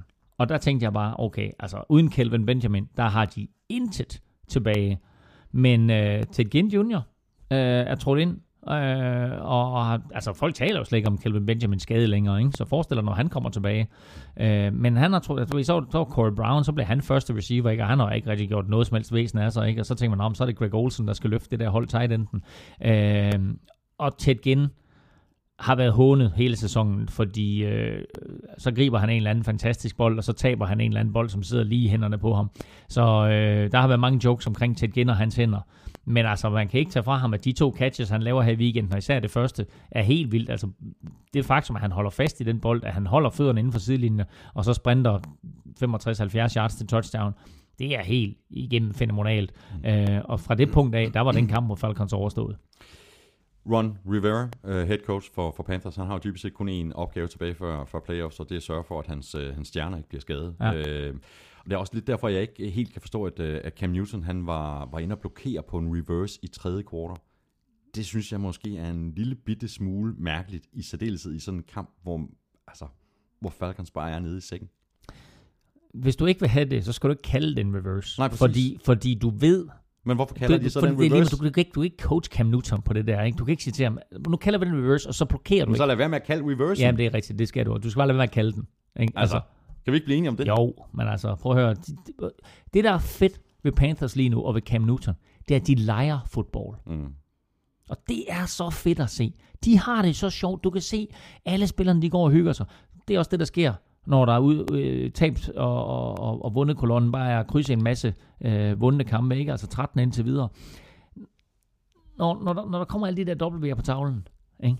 Altså, så får du det bare sjovere og sjovere og sjovere, og din selvtillid vokser og vokser, og Cam han står med, eller går, går rundt med et stort smil, og når der er scoret touchdown, du ved, så er ikke, ikke blot Cam Newton, men alle de andre spillere er også begyndt at gå ud og finde en eller anden øh, dreng eller pige i blandt tilskuerne, og så give dem bolden, ikke? Altså, sikke en tradition, og- altså for, jeg kan da huske, mens vi kom til NFL, ikke, der snakker vi altid om, åh, nu gav han bolden, eller sparke, eller kaste bolden ud til en tilskuer, det koster ham 5.000 dollars. Ja. Panthers, de er skide ligeglade. De går ud, du ved, så giver de den der bold til, øh, til, til et barn i crowden, ikke? Og der var mange, som til at starte med sagde, nej, nej, nej, det er hån modstanderne. Her i weekenden hørte jeg øh, kommentatorerne sige, åh, det er så fedt, at de er begyndt på det der, ikke? Ja, ja. Så så det, altså, Panthers har været i stand til sådan at vinde hele stemningen omkring det der. Men Claus, hvis du siger, at de leger fodbold, så mm. jeg, jeg er fuldstændig enig mm. med dig. Betyder det så, at vi ikke kommer til at se et Panthers hold, der begynder at spare spillerne for at sikre, at de er klar i playoffs? Går de efter 16-0, går de efter the perfect season? Når jeg siger, de leger fodbold, så er det jo primært spillerne, det drejer sig om. Der er ikke nogen på trænerstaben, som leger fodbold. De forbereder sig 100% til hver evig eneste kamp. Så snart den sejr på 38-0 imod Falcons, der var i hus, så kan de stå lidt og smile og grine og så tænke, okay, det var godt nok vildt. Nå, back to work. Så trænerstaben har et formål, og det er at sørge for, at de får første seed. Det kræver det kræver formodentlig to sejre, lidt afhængig af, hvordan Cardinals de spiller. Man taber Cardinals en kamp mere, så kræver det kun én sejr. Mm. Øh, så det, det er det første mål, det er for første seed. Så er spørgsmålet, om man fra trænerstabens side siger, okay, vi har muligheden for at blive ubesejret. Lad os prøve at gøre det. Eller man fra trænerstabens side siger, godt, vi har muligheden for at give Cam Newton to ugers fri. Ikke? Både den sidste spilleuge og første uge af slutspillet, hvor vi sidder over. Vi har mulighed for at give måske Jonathan Stewart for eksempel, som er skadet og ikke er med i den her mm, weekend, mm. ikke? og mulighed for lige at give ham fri i to uger. Ikke? Altså du har mulighed for at give en masse spillere tid væk fra øh, kampsituationer og spare dem. Og som vi talte om tidligere øh, her i dag, ikke? hits akkumulerer over en sæson. Og hvis du så sent i, sent i sæsonen kan sørge for, at man ikke bliver ramt to uger i træk, så sparer du dem. Men der er jo mange, som på den anden side siger også, Du bryder rytmen. du bryder rytmen. Ja. Øh, og altså, det er jo Og langt... det er også derfor, jeg spørger, fordi hvis de er Ja, ja, inde i, i, i det her med, at de sådan leger Mm, sig mm. igennem kampe og så videre, men jeg siger ikke, at de er Nej. useriøse. Men så risikerer man jo faktisk lige præcis at bryde den, den rytme, og eventuelt indkassere et eller andet nederlag, Mm. og så sætter det sig måske i nogle spillere, og måske er vi ikke så gode alligevel. Og, Ja, og, og jamen, det der med selvtilliden kan også godt, altså hvis man så pludselig går ud og taber til Buccaneers i sidste spillerunde, ikke? Men, øh, åh, jeg ved det ikke. Jeg, jeg har været i den situation som træner øh, med Avedøre Monarchs, at øh, vi spillede en, en kamp imod øh, mod Esbjerg Hurricanes, øh, og egentlig havde kampen vundet, og så brækker en af mine receiver benet i kampen. Øh, og det, det kom til at gå ondt på os resten af sæsonen. Mm. Øh, så, så på den måde, der, du ved, så står man der som træner for pokker der ikke også, ikke altså. Det er fuldstændig unødvendigt. Mm. Øh, og, øh, og, og, og det er sådan noget, du ved, altså som træner, hvis det går godt, ikke, og du vinder den 16. kamp, så super fedt. Hvis du starter Cam Newton i, i, i 16. kamp, og han brækker benet, Ja. ja. hold kæft, hvor var det dumt, vi spillede ham. Det var fuldstændig unødvendigt. Ja, Ja, ja. Ikke? Så det er sådan noget, du ved, altså igen det der med bagklubskabens ulidelige klare lys, ikke? Altså, hvad gør du? Går du efter 16-0, eller går du efter at spare dine spillere? Ja. Det er en træners beslutning, ikke? Og du ved, så kan du sige, så spillerne kan også, altså du ved, de leger fodbold, men de kan også øh, stille nogle krav, ikke? Så vi vil være 16-0. Vi er 15-0 på nuværende tidspunkt. Hvorfor skal vi spare spillere i ja, 16 vi er jo lige historiebøgerne. Vi vil i historiebøgerne. Vi har chancen for mm. at, at blive det første hold nogensinde, eller første hold siden Dolphins i 72-73, til at, at, at gå ubesejret igennem sæsonen. Ikke? Vi har mulighed for at gøre det arbejde færdigt, som øh, New England Patriots ikke formåede. Det år, hvor de gik 18-0 og tabte i Super Bowl. Ikke? Mm. Det er der faktisk et spørgsmål om, øh, som ja. Vi vender tilbage til. Det er tilbage i, i 2007 okay. øh, Mhm. med hensyn til Patriots. Et spørgsmål øh, omkring øh, Falcons. Hvorfor bliver de ved med at kaste kort til Julio Jones? Hvorfor kaster de kort til ham? Jeg kan næsten ikke holde ud til at se på det. Men det havde de masser af succes med i starten af sæsonen. Øh, og det er jo et spørgsmål om, at øh, de kører sådan en afart af The West Coast Offense. Deres offensive koordinator, det er Carl Shanahan. Ikke? Han er ude af Mike Shanahans skole, og Mike Shanahan han er ude af den gamle 49ers skole. Øh, så det her, det går helt tilbage til Bill Walsh. Det er hans skyld. Nå, men en, en, en sidste lille ting. Øh, før den her kamp, der sagde Julio Jones til, til Pam Oliver fra, øh, fra, fra Fox, at han følte, at Falcons har spillet for ikke at tabe i de fem kampe, hvor de, altså de, mm. de fem foregående Ja, kampe, hvor de ja. har tabt, og, og nu er det så øh, seks. Øh, det er jo også en, det er jo, det, det er jo skræmmende, hvis det er rigtigt. Altså, det er aldrig godt at spille for ikke at tabe. Så er man næsten sikker på at tabe. Ja, ja, ja, selvfølgelig er man det, men jeg tror også, der har snedet sådan en enorm tvivl ind hos Dan Quinn, ikke? Altså deres nye head coach, som kommer fra, fra Seahawks, og vi roste ham og hans trænerstab for det imponerende arbejde, de har gjort, ikke mindst med Falcons forsvar i, i de første fem uger, hvor de gik 5-0. Øhm, og så pludselig ikke, altså så taber de en, og så taber de to, og, og så sniger der så en masse tvivl ind, og så begynder man at tænke, åh, hvad er det, vi gør forkert, hvad var det, vi gjorde rigtigt de første kampe, og de har ikke fundet formen endnu. Øh, så hvor, øh, hvor, hvor Dan Quinn jo havde masser af succes, og hvor general manager Thomas Dimitrov, han sådan blev, blev betragtet som, åh, en genial mand, ikke? Du ved, så pludselig, du ved, så er Dimitrov på vippen. Dan Quinn skal nok overleve, men øh, altså, det, er, en- det er en svær situation at være i som træner nu, øh, hvor 5-0, igen det her med, at øh, sejr øh, skaber glæde, sejr skaber selvslid, øh, så var der, alt var jo godt i de Mm. fem første uger. Mm. Og så nu pludselig, du ved, så er Julio Jones ude at brokse, og der er andre, der er ude at brokse, og Kyle Shanahan er en idiot, og så videre, så videre, så videre, ikke? Så altså, det hænger jo alt sammen sammen. Det gør det. Falcons, de er 6 og 7. De spiller ude mod Jacksonville. Panthers, de er 13 og 0, og de skal til New York og spille mod Giants. Chiefs slog Chargers med øh, 10-3, og det var øh, forsvarets øh, fortjeneste, Claus, øh, for der var ikke meget gang i det her Chiefs-angreb. Øh, forsvaret saggede til gengæld Philip Rivers fem gange, og holdt ham på en øh, quarterback rating på 64,4. Og øh, må sige, at og så kastede Alex Smith jo sin første interception Yep. i Han, fik, 300. han, fik, ja, han fik ikke rekorden. Så, fik- tæ- så tæt på. Ja, 44 kast fra, 46 kast fra. Og men altså, når vi er deroppe, ikke, så er det Ja, tæt på, ikke? det er rigtigt. Men 312 kast i træk øh, uden en interception, det er næstflest nogensinde kun overgået af Brady's 358. Men altså virkelig imponerende, ikke? At, at det er Alex Smith, som kommer derop og viser også, altså, hvilken stabil quarterback han er blevet. Øh, selvom der har været nogle kast undervejs, som, som godt kunne være gået den anden vej, godt kunne være blevet interceptet. Der skal man også have lidt held med sig som, øh, som quarterback. Men, øh, men forsvaret for Chiefs er blandt de allerbedste. Øh, og de har vundet syv i træk nu. Altså efter de startede sæsonen 1 og 5, så er de altså 8 og 5 nu. Jeg så dem imod Raiders. Det var den kamp, vi inde at se i Oakland. og øh, Oakland dominerede, det tror jeg også, jeg sagde, øh, da vi takkede mm, i sidste uge. Oakland dominerede hele vejen igennem, og så, så kom der så øh, skidt spil af, af Derek Carr over en periode, som, som gjorde den kamp, den ændrede karakter fuldstændig. Øh, og øh, kampen i søndags imod Chargers kunne sagtens være gået i overtid, hvis, hvis Danny Woodhead havde valgt at gribe den bold til sidst i endzonen, fordi det er normalt et catch, som Danny Woodhead han laver, men øh, det var lidt vådt, og det betød så, at bolden den røg igennem hænderne på ham, og så vandt Chiefs altså 10-3, men øh, kampen kunne lige så godt være 10-10 og var gået i overtid. Har du mere til, til den kamp? Øh, så lukker vi, slukker vi for den. Øh, Chiefs, de er 8 og 5, og er du ikke enig? Vi, vi, har, vi har talt om, jeg ved ikke, om det var sidste uge mm. eller forrige uge, at Chiefs godt kan gå hen og vinde resten af kampen. Det kan de godt. Schedule. Altså, det, det kan de sagtens. Det er ikke skræmmende. Nej, nej. Altså, og så kan de gå hen og blive øh, altså 11 og 5 eller 10 og 6 mm. og, og gå i slutspillet.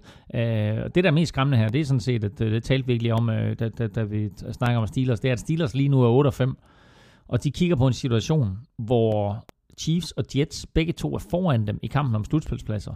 Og Steelers kan altså risikere at gå 11 og 5, og i mine øjne være blandt de fem bedste hold mm, mm. I NFL, og ikke komme i slutspillet. Præcis.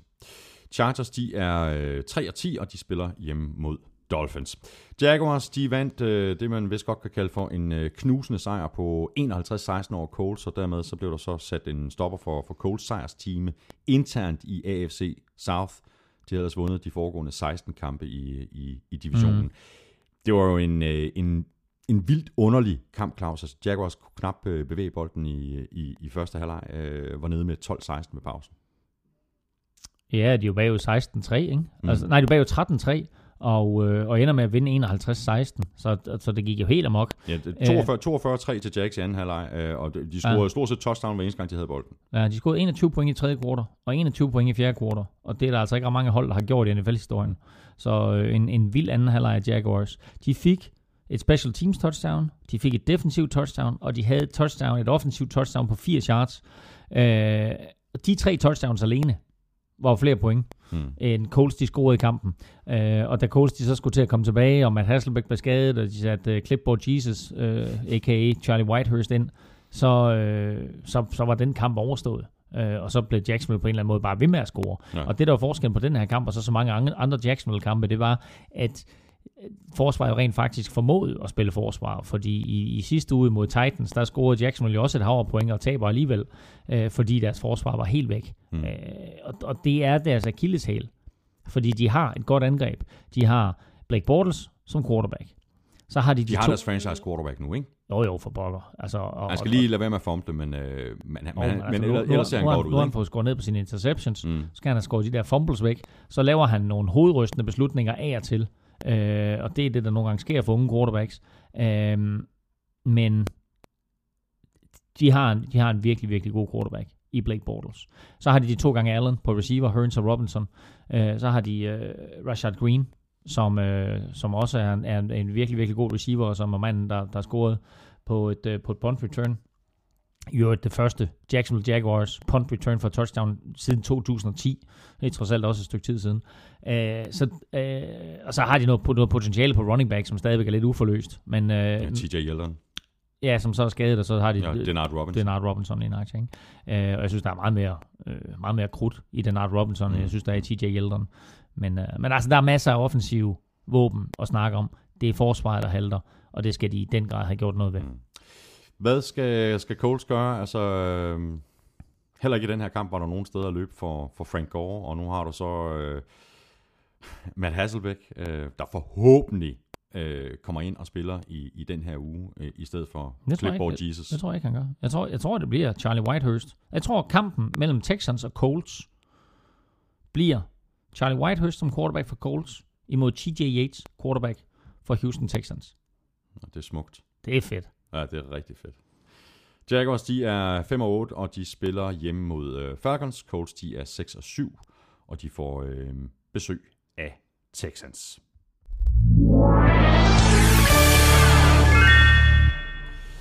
Og nu tager vi lige nogle øh, spørgsmål, der er blevet øh, tweetet til øh, Snabelag NFL-showet, eller sendt på mail til mailsnabelag.nflshowet.dk. Hvad er der galt med NFC Least, spørger Morten Kammergaard på Twitter. De var dominerende i nullerne, men er elendige nu. Dårlige drafts, eller? Skal vi tage dem en gang? Ja, det kan vi godt. Redskins. Jeg øh, der vil jeg faktisk sige, at jeg er positivt overrasket over Redskins efter alt balladen omkring øh, RG3, og nu Mm. er Kirk Cousins øh, kommet ind. Jeg synes faktisk, øh, at det, det tegner til, at der godt kunne være noget, noget potentiale i de kommende år. Jamen, jeg er helt enig. Øh, og øh, altså, klap mig selv lidt på skulderen. Jeg sagde meget, meget tidligt, at jeg synes, at Kirk Cousins gav dem en, øh, en øh, quarterback, en konventionel quarterback. Jeg rækker lige en over. Ja, tak. Mange tak, mange tak, mange tak. Øhm, fordi jeg synes, han, han, han udviste et, et enormt potentiale på den måde, han, han spillede. Han lavede nogle tåbelige fejl, men det, er det vi lige talte om, om Blake Bortles, så det er noget, der kan rettes. Så, øh, så det er jeg helt enig i. Øhm, så har de fået Deshaun Jackson tilbage, mm. som har været skadet. Øh, han giver dem et, et, et dybt våben. De har øh, to running backs, som på en eller anden måde su- supplerer hinanden rigtig, rigtig godt, selvom Alfred Morris måske nok er, er på vej ud. Øh, de har nogle defensive stjerner, øh, som de skal have suppleret igennem free agency og draften. Øh, og så er der sådan set øh, et rigtig, rigtig godt hold øh, i, i Redskins. Og, øh, og vi må sige, altså, jeg vil ikke sige, at jeg er stor fan af Jake Gruden, men jeg synes bare, at han har gjort et, gjort et rigtig, rigtig godt stykke arbejde. Enig. Så har vi Eagles, der også er 6 og 7. Øhm, der har vi hele det her øh, system med Chip Kelly. Øhm, mm. Og jeg havde virkelig, virkelig store forventninger til det her angreb før sæsonen. Mm. Og det er så bare... Det er ikke helt kommet på skinner. Nej, og altså, øh, vi har, vi har talt om det før, nu nævner jeg det bare igen. Ikke? Chip Kelly, han, han er nogle gange, så er han, der er han lidt for klog for sig selv. Øh, og det er fint nok, at han sender Deshaun Jackson på porten. Det er fint nok, at han sender Jeremy Macklin på porten. Det er fint nok, at han sender Deshaun Jackson på porten. Men du må ikke ødelægge den offensive linje, som han har gjort. Øh, han sender nogle offensive stjerner, eller ja, offensive linjestjerner væk, og, og siger, at de er for dyre, vi kan bruge de penge på en bedre måde. Altså, det er helt tåbeligt. Øh, så øh, du, altså, du kan ikke spille et godt angreb, uden at have en god offensiv linje. Så er det lige meget, hvad systemet er. Så kan Chip Kelly komme ind og sige, at jeg havde så så meget succes i college, og bla bla bla. Jeg tror, han har fundet sin løsning, talte vi om tidligere på quarterback. Det er virkelig, virkelig vigtigt. Jeg tror også, han fandt sin løsning på running back ved at lade Darren Sproles spille. Men han har dummet sig ved at lade nogle af de offensive øh, stjerner på linjen gå. Så, så det skal han rette op på igen øh, via draften og via free agency. Og så må man sige, altså på forsvaret, nu talte vi om Fletcher Cox tidligere, og der er altså andre spillere på det forsvar, som også spiller rigtig, rigtig godt, og kan de igen supplere det, så er Eagles altså også et mandskab, som, øh, som har enormt potentiale, er på vej i den rigtige retning, og så skal Chip Kelly måske bare indstille sig på, okay, jeg er ikke det her selvbestaltede geni. Jeg er nødt til måske lige at tænke mm. på NFL-måden, i stedet for at tænke college-måden, og så få de bedste ting, af de ting, jeg kan med det her angreb, øh, få dem på plads, og så få bygget et forsvar op, for det er trods alt den måde, man vinder på i NFL.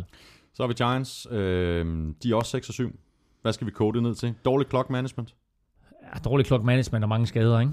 Uh, Giants var i mine øjne det bedste hold i NFC East. Uh, men når man så dem i weekenden, uh, godt nok vinde uh, deres kamp uh, 31-24 over Miami Dolphins, så, så ser man et, et, et hold, som Eli Manning spiller fantastisk. Uh, Odell Beckham Jr. er altid sjov at se på. Men man ser også et mandskab, som har absolut ingen linebackers. Altså det forsvar der, det er jo så elendigt. Mm. Og det er elendigt ikke fordi det er dårligt coachet, fordi de har fået Steve Spagnuolo tilbage, og jeg synes egentlig, han gør det meget godt. Men det har ingen profiler. Øh, og især på linebacker halter de. Øh, altså, øh, de, har, de har haft nogle, nogle, nogle alvorlige skader, øh, som gør, at det er sådan, at de er minimeret i, hvad de kan rent fysisk. Mm. De har ikke en Luke Kuechly, de har ikke en Thomas Davis, de har ikke en Clay Matthews Jr. Nå, JPP, han, han er lidt, øh, han er lidt hæmmet af er- den der kæmpe... Ja, han, han spiller, han, altså jeg vil næsten sige, at han er en af de få positive elementer på det hold, han der er på, lidt svært at bruge den... på, øh, på trods af den arm der, ikke? Øh, men de har ikke de der superstjerner på linebacker, som laver nogle plays. Ikke nu der se Luke Kuechly igen imod Falcons, så laver han endnu en interception. Ikke? Mm, De har bare ikke den linebacker. Øh, og der er tit, der har man bare behov for en eller anden super playmaker. Øh, og den har de bare. Dem Men har det de skal, de vel, det skal de vel gå efter i draften så, eller i free agency. Ja, helt sikkert. Og ikke Ja. bare en, flere. Sidst, men ikke mindst, øh, Cowboys, der er 4 og 9, og øhm, jeg tror faktisk, jeg har sagt tidligere i år, at jeg havde ondt Cowboys, og det troede Mm. jeg aldrig nogensinde, jeg skulle sige, men øh, det har jeg rent faktisk, det, eller det havde jeg i hvert fald på det tidspunkt. Altså, øh, Des og Romo skadet, og altså, utur for Cowboys i år. og, ja, den helt store historie er selvfølgelig Tony Romo, ikke? Altså, de var, de var ubesejret, men kun i to kampe, men trods alt 2-0 med Romo, som starter. Og så brækker han kravbenet ikke en gang, men to gange, og nu er de 4-9, og sæsonen er overstået for dem. Øh, Des Bryant, også en uheldig sæson for ham. Øh, jeg hørte jo øh, her i weekenden øh, kom til torne tale om, at, at øh, ikke bare har han selvfølgelig været skadet, og han har haft et, et, et væsentligt færre catches, end han overhovedet har haft tidligere i sæsonen, men han også efter øh, kontrakt øh, med Cowboys, øh, hvor de lå lidt i forhandlinger med hinanden, og han sagde, jeg kommer ikke tilbage, hvis jeg ikke får en ny kontrakt, og så endte det med, at han fik sin nye kontrakt. Men da han så kom tilbage, så var han øh, ude af form og overvægtig. Mm. Øh, og når du er det i NFL og spiller, den position han spiller, øh, og er en go-to-guy, så igen, hits akkumulerer, og så på et eller andet tidspunkt, du, jamen, så, så melder kroppen ud, at oh, det, var, det var jeg faktisk ikke helt klar på det her. Og det skete altså allerede i første uge for mm. Des Bryant, og han er ikke helt kommet tilbage overhovedet på det niveau, som, som han var på sidste år. Øhm, og så på running back positionen, ikke? Altså, ja. de har ikke fået afløseren for det Marco Murray. Nej, det har de, ikke. de har stadigvæk den der linje, øh, og, og den linje spiller virkelig, virkelig Hvis han nu godt. bliver releaset, tager de Ja. ham så tilbage? Ja, det gør de. Ja, gør de ikke det? Jo, det er helt sikkert. Men så er alle jo glade. Måske. Så har vi lige et øh, spørgsmål her på mailen, som har været øh, langt undervejs, kan man vist roligt sige. Det kommer nemlig fra Japan, hvor Nils Sønderborg Åh, han opholder sig. Han fedt. spørger, hvad grunden er til den øh, store omvæltning for Packers efter deres bye week. Deres defense er faldet langt på ranglisten, og deres offense virker også tandløst i forhold til før pausen. Er det på grund af skader, eller er det fordi, at deres head coach ikke vil kalde spil på offense længere? Og Kasper Havgård han byder faktisk ind på det samme på Twitter, og spørger, hvad det betyder, at McCarthy igen har overtaget spilkaldene på offense. Øh, Nu har de vundet de sidste tre, tre ud af de sidste fire kampe, så vidt jeg husker, ikke? Jo, men de har haft... Øh, de var mega heldige imod Lions, ikke? Øh, Det må man sige ja og, til. og, og vi talte om det play der, den Hail Mary, fordi Mm, mm, det var en season changer for, for begge parter. Lions sæson var overstået, Packers var stadigvæk med i det. Mm. Så i sidste uge øh, kommer de tilbage og spiller faktisk en rigtig, rigtig solid kamp, altså i søndags imod Cowboys. Og i den kamp, der var head coach Mike McCarthy tilbage som manden, der kaldte de offensive plays for første gang i år. Og det viste sig allerede med det samme, at det var en helt anden måde at konstruere en gameplan på. Det var en helt anden måde at bygge et kontinuerligt forløb op i løbet af en kamp. Øh, og måden, som jeg egentlig godt kan lide at bygge et forløb op i løbet af en kamp, at du viser nogle ting til forsvaret. Du viser, at det er det her, vi gerne vil. Når vi stiller op på den her måde, så er det her, vi gør. Når vi stiller op på den her måde, så er det her, vi gør. Og i det øjeblik, at forsvaret har regnet ud, hvad der skal ske, Mm, så er det, at man tager røven på dem ved at gøre noget helt andet. præcis. Og det var præcis det, Mike McCarthy han gjorde. Og så gjorde han det også, at han kaldte væsentligt flere løb, end der var blevet kaldt tidligere. Øh, de havde for første gang i år flere løbeyards, end de havde kasteyards. Øh, både Eddie Lacy og James Starks var over 100 yards. Øh, havde øh, gode kampe, begge to scorede begge to touchdowns.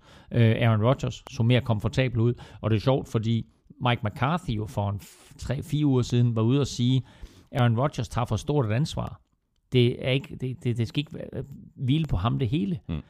Men med den måde, den offensive gameplan var bygget på, der endte det bare hele tiden med, Ja. at ansvaret lå på Aaron Rodgers skuldre. Mm. Nu her, der blev ansvaret taget lidt fra ham, og så pludselig, så løftede han sit spil, og hele Packers angreb løftede sit spil. Og med det, der løftede hele Packers forsvar deres spil. Så igen, det hele, det hænger bare sammen på et fodboldhold. Øh, selvtillid øh, er enorm øh, contagious, hvad hedder det? Øh, Smittende. Smittende, præcis, tak for det. Det er enormt smittende. Så i det øjeblik, et angreb fungerer, så fungerer et forsvar også. Og du ved, når du står der på sidelinjen, du ser dit forsvar sparke røv, så kommer du ind, og så siger du som angreb, så nu skal vi også ind og give den gas. Mm. Og når du så som, som forsvar ser dit, dit angreb score, så siger du, fedt, nu skal vi ind, og nu skal vi holde modstanderne. Det hjælper bare hele vejen rundt. Og det synes jeg faktisk, selvom det er en kamp, vi vurderer det på lige nu, så den kamp for Packers imod Cowboys med Mike McCarthy tilbage som offensiv playcaller, helt vild forandring, det er skabt for Packers. Så har vi et spørgsmål her fra øh, Christian Fetteren, der, der skriver, at mange hold de lider på quarterback-positionen. Er det blot de 10 top 5 quarterbacks, der får de andre mm. til at se dårlige ud? Ja, på en eller anden måde er det jo. Men øh, vi, kan også, vi kan også lige gennemgå øh, en anden liste, ikke? og det er, det er de quarterbacks, som, som lige nu starter i NFL. Hvis jeg havde sagt til dig, at følgende quarterbacks skulle starte i NFL i weekenden, så prøv bare, prøv bare at tælle ind i hovedet, hvor mange af de her quarterbacks havde du regnet med, inden sæsonen skulle starte? Yes. Tyrod Taylor? Ryan, Fitzpatrick, Ja. Kirk Cousins, ja. AJ McCarron, Brock Osweiler, Johnny Mansell, TJ Yates, Blaine Gabbert, Nej. og så de to draft picks, Jameis Winston, og Marcus Mariota. De to havde jeg måske regnet med, ikke? Ja.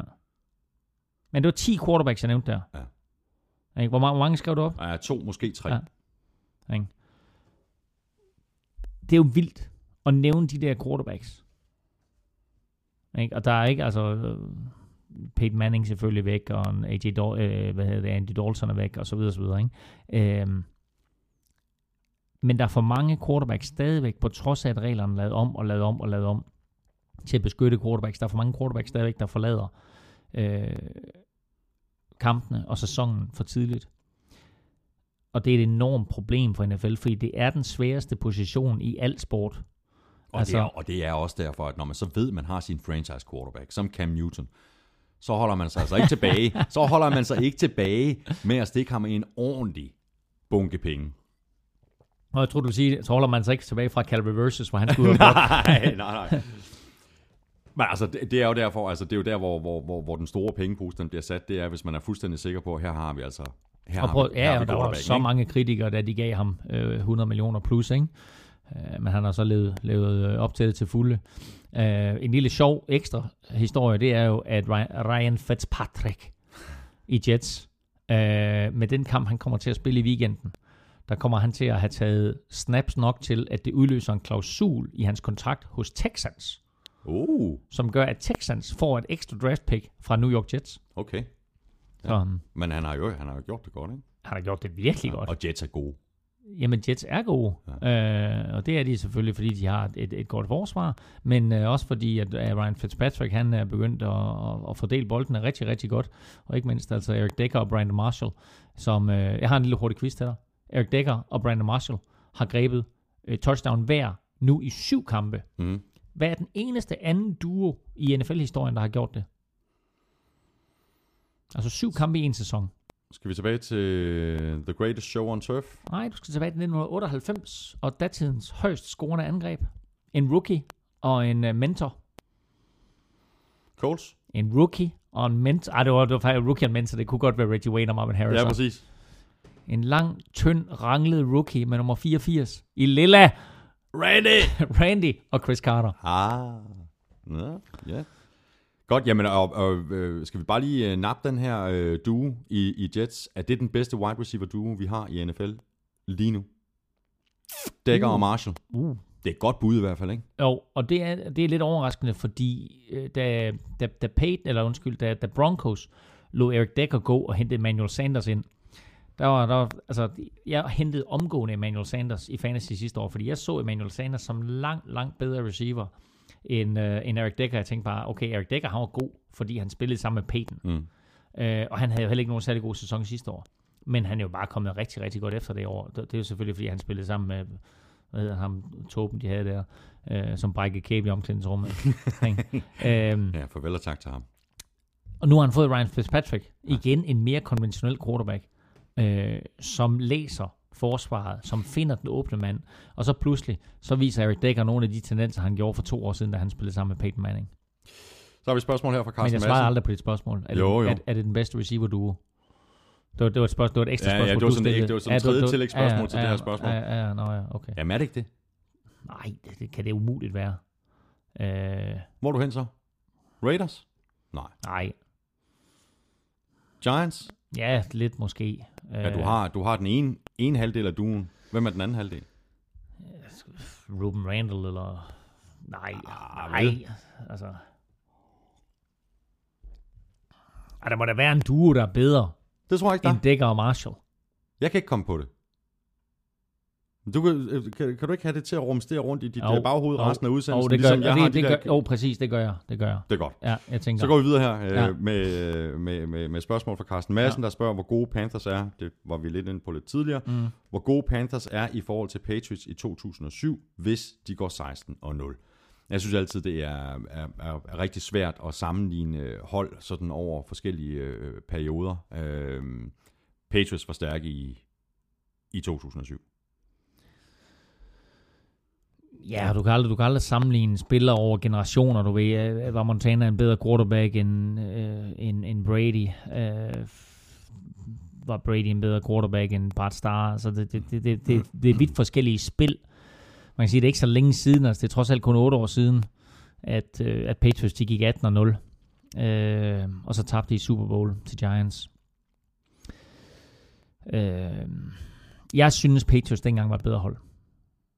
Ja, det, altså jo, du kan godt sammenligne de to hold. Jeg synes, jeg synes, det var et bedre hold. Det, der skete inden sæsonen, det var, at det bedste angreb i fodbold, de fik den bedste spiller, der var i free agency, Randy Moss, og måske det bedste forsvar i fodbold, også Patriots, de fik den bedste free agent, der var i, øh, i, på forsvaret, nemlig Adelius Thomas. De to ting, de to spillere, der, sad, der lavede jeg et interview med, jeg tror, det var Metro Express inden sæsonen, så sagde jeg sammen, prøv at høre, jeg tror Patriots, de blev ubesejret.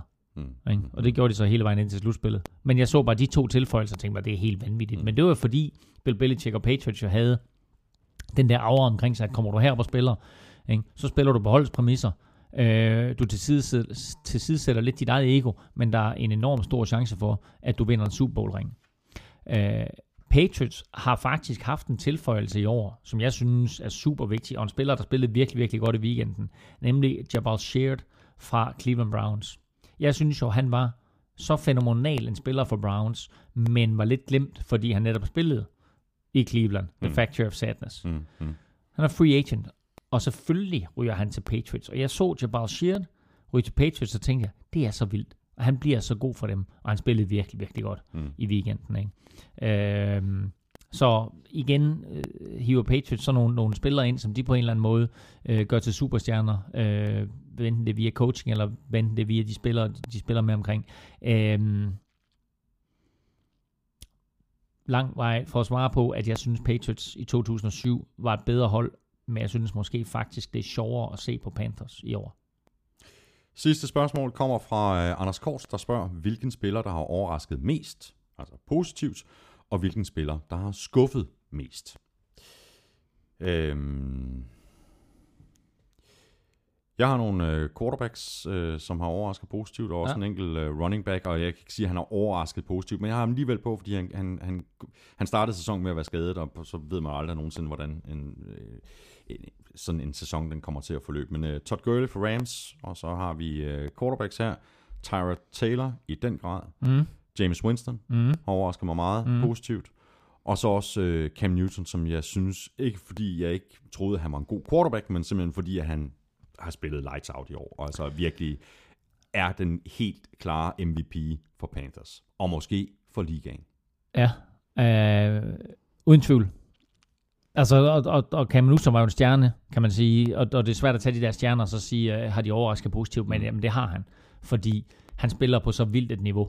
Uh, og selvom han statistisk jo faktisk ikke er helt på højde med nogle af de andre quarterbacks, så er der en meget, meget vigtig statistik, som han har, og det er mm. nemlig sejr på sejr på sejr på sejr på sejr, og det falder tit tilbage på quarterbacken. Og der må man sige, at der er nogle af de der kampe, hvor det har været tæt. Der har han hævet det bedste spil op i fjerde kvartal og på de sidste afgørende drives. Øh, så så jeg, jeg, jeg er enig med, med, med dig i, øh, i at det er en af dem, der har, nogle af dem, der har overrasket positivt, det er, det, det er Cam Newton. Jeg vil sige, en anden spiller øh, er Carson Palmer. Ikke? Altså kommer tilbage efter skade ja, sidste år. Ja og, øh, og leverer bare på et ultra højt niveau. Øh, og det, det, det, altså det, jeg synes, altså, det er så svært at spille quarterback i NFL, og vi havde, vi havde samtalen før om, om de top 10 quarterbacks, på de her 10 quarterbacks, vi talte om osv. Så, videre, så har du de der spillere der, som på en eller anden måde er blevet rigtig, rigtig erfarne, og så bare hiver storspillet frem, og det gør Carson Palmer crazy i mange år i ligaen, og så Cam Newton, selvom han jo stadigvæk er en ganske ung quarterback. Mm. Så til spillere, der har skuffet, øh, jeg har skrevet øh, tre navne op. Det er alle quarterbacks. Mm. Øh, Colin Kaepernick har skuffet mig. Også sådan på det personlige plan. Mm. Og så har vi Andrew Luck og Nick Foles. Og jeg ved godt, Andrew Luck han blev skadet, men det jeg bedømmer ham på, det er ikke skaden, men det er den måde, han spillede på, før han blev skadet. Helt enig. Øh, jeg synes, Andrew Luck må være nummer et. Øh, Colin Kaepernick var, altså, var jeg ikke sådan super solgt på. Vi så ham jo det år, de var i Super Bowl, der var det ligesom ham, at han spillede virkelig godt, og, og, og forsvar vidste ikke helt, hvordan de skulle håndtere ham. Da de så fandt ud af det sidste år, så faldt han jo lidt fra hinanden, og så var han jo bare altså, en skygge af sig selv i år. Øh, så jeg ved ikke helt, om, om man kan tage ham med ind i betragtning. Selvfølgelig er han en skuffelse her for 49ers fans. Men Andrew Luck, en mega skuffelse. Nick Foles, en mega skuffelse. DeMarco Murray, ja. en mega skuffelse. Øh, jeg tror, øh, jeg havde forventet mig meget, meget mere af Andre Johnson, da han, med hans skifte fra Texans ja. til, til Colts. Øhm, Men han er bare en gammel mand nu. ja, det, sådan er det jo, og det er det, der sker i NFL. Mm. Øh, så, øh, men altså, det var meget sjovt at, at prøve at lave en, en top 5 liste til næste uge over skuffelser øh, og, øh, og positive overraskelser. Det, øh, det, finder vi, det finder vi ud af. Du gør det? Det Ja, gør det det. Så tager vi øh, fat på resten af kampene for uge 14. Claus, vi nærmer os en time og tre kvarter. Skal vi sætte, øh, Ja, sætte, sætte tempo på her Ja. med, med, med kampreferaterne? Vi lægger ud med en øh, kamp, der før sæsonen så super fed ud. Ravens, de har bare ikke haft nogen god sæson, og der var simpelthen en klasseforskel på dem og Seahawks, der vandt med, med 35-6. Ja, og, og altså Russell Wilson spiller jo på et helt øh, vildt niveau lige nu. Øh, hvis man taler om MVP i ligaen, så er det klart, at Cam Newton han ligger klart i spidsen. Du kan ikke tage Tom Brady ud af den sammenligning, øh, og, eller den, den ligning, og du kan heller ikke tage Carson Palmer ud, men jeg synes, Russell Wilson har spillet sig ind i den. Ja. Øh, Han har cirka 5 minutter til at kaste, hver gang han har bolden. Det er jo helt vildt, så lang tid han har til at kaste bolden. Det er jo, det er jo altså, ja, ja. det, det fungerer, ikke? Jo. Øh, her er en lille sjov betragtning. Cam Newton bliver ligaens MVP. Russell Wilson bliver Super Bowlens MVP. Du tror, at Seahawks, de, øh, de, hvem, hvem nakker de på vejen? Nakker de Cardinals på vejen, eller nakker de Panthers på vejen, eller nakker de dem begge to måske? Måske. Altså, de er jo nok nødt til at komme forbi begge to. Ja, ja. Og jeg tror stadigvæk på, at det bliver Cardinals. Jeg tror, det er Cardinals, der skal på besøg hos Panthers mm. i, øh, i NFC-finalen. Ja, lad os nu se. Mm. Mm. Seahawks er virkelig, virkelig giftige. Sidste fire kampe. 6. sejr i syv kampe for Seahawks. Ja, og sidste fire kampe. Russell Wilson, 16 kastede touchdowns. Mm. Ingen interceptions. Nej. Og et enkelt løbet touchdown. Nej. Helt vildt niveau. Det må man sige, altså. Nå, skal vi lige runde øh, Jimmy Clausen? Det bliver vi næsten nødt til, ikke? Nej. Der er en grund til, at han er backup quarterback, ikke? Ja, det er der. Det må Ja. man sige. Uh, TV2-sportspilleren, han, uh, han har været en skuffelse, siden han kom ind i ligaen. Altså, jeg vil sige, uh, han, uh, han har min looks, men han har Jimmys arm. Godt. Ravens, de er 4-9, og de spiller hjemme mod uh, Chiefs. Seahawks, de er 8-5, og de har en uh, nem kamp hjemme mod Browns, må man i hvert fald gå ud fra. 30-8 vandt øh, Jets med over Titans, og det her det var endnu en god kamp af Ryan Fitzpatrick, der kastede øh, tre touchdowns. Øh, og hen over de seneste tre runder, der har Fitzpatrick kastet ni touchdowns og 0 interceptions. Jets MVP. Ja, uden tvivl. Og, øh, og øh, altså, som vi lige talte om ganske kort før, så, så spiller på et meget, meget højt niveau Ryan Fitzpatrick. Og øh, det er sådan en af de ting, der overrasker mig, fordi han spillede rigtig godt i en periode for Bills, og så faldt han helt af på den, og blev cuttet der. Så var han til Texans, startede rigtig godt ud, og faldt helt af på den. Han har holdt niveauet hos Jets. Mm. Øh, og det er selvfølgelig vigtigt, at han holder det de sidste tre kampe her i grundspillet, hvis de skal gøre sig forhåbninger om at komme i slutspillet. De ligger lige nu til en wildcard-plads, men der er altså pres på nedefra ja. øh, med, med henholdsvis, eller ikke mindst jo Pittsburgh Steelers, der ligger bagved der og presser på. Øh, så han skal, han skal holde niveauet, men, øh, men de bliver bedre og bedre, øh, Jets, og, og, og så har de jo altså den her fordel, som er så vidunderligt i NFL, at de har et øh, giftigt forsvar, Ja. øh, som bare, øh, altså både op foran og nede bagved, har nogle virkelig, virkelig solide spillere. Der er ikke så forfærdeligt meget at sige om Titans. De har øh, Marcus Mariota, og jeg er ikke i tvivl om, at han bliver rigtig god for, øh, for, for Titans. Mm. Udover ham, så har de ikke så voldsomt meget andet på angrebet. De kan selvfølgelig håbe på, at øh, Dorian Green Beckham han, han udvikler sig i samme positive retning, mm. som, han, som, øh, som han har gjort i år. Ja, og jeg er faktisk lidt skuffet over Doral Green Beckham. Jeg havde forventet lidt mere af ham. Jeg så ham i preseason og så, altså han er en stor dreng, og han er sådan lidt, altså han er faktisk endnu større end Kelvin Men Benjamin. også lidt rough, ikke? Jo, det er han jo helt sikkert, men altså han har jo altså, øh, altså gudsbenået øh, fysiske egenskaber. Så jeg havde faktisk troet, at, at han ville blive et, et, et virkelig vigtigt red zone våben for dem, men de har ikke helt formået at, at finde den kemi, ham og Mariota endnu. Eller Mariota. Øh, hurtigt lille quiz. Mm-hmm. Mariota greb et 41 touchdown i weekenden. Greb. Mm-hmm. Han har nu kastet et touchdown på over 40 yards. Han har løbet et touchdown på over 40 yards. Og han har grebet et touchdown på over 40 yards. Hvem var den sidste spiller, der gjorde det? Ej, prøv, du, kan- du har ingen chance for at svare på det. Chicago Bears. Stjerne running back. 1983. Sweetness. Walter Payton. Har han... Sådan en eller anden halfback option, han har kastet Okay, selvfølgelig. okay, ikke? Og, så, ja. og så har han løbet, og så har han grebet. Nå, sjovt. Ja. Nå, sjovt. Uh, LaDainian Tomlinson har også løbet, grebet og kastet touchdown, men Mm. mm. aldrig over 40 yards. Godt. Skal vi lukke øh, den her kamp? Det, vi lukker ja. Ja. med, den her, med, med den her quiz. Øh, Jets, de er 8 og 5, og de spiller ude mod Cowboys. Titans, de er 3 og 10, og de skal på noget af en øh, opgave ude mod Patriots. Og så videre til, til Cleveland, hvor vi skulle finde ud af, hvilket hold, der er det dårligste i NFL. Vi har fundet en vinder. Stort tillykke til 49ers, der tabte med øh, 24-10 til Browns, uden at være i nærheden af at gøre den kamp øh, spændende overhovedet. Og der er, jeg har faktisk ikke mere at sige til den kamp overhovedet. Øh, måske Johnny Mansell så overraskende øh, god ud, men det var mod 49ers, så det tæller ikke. Hvad tror du, Gabbard han havde at sige bagefter kampen? Lort.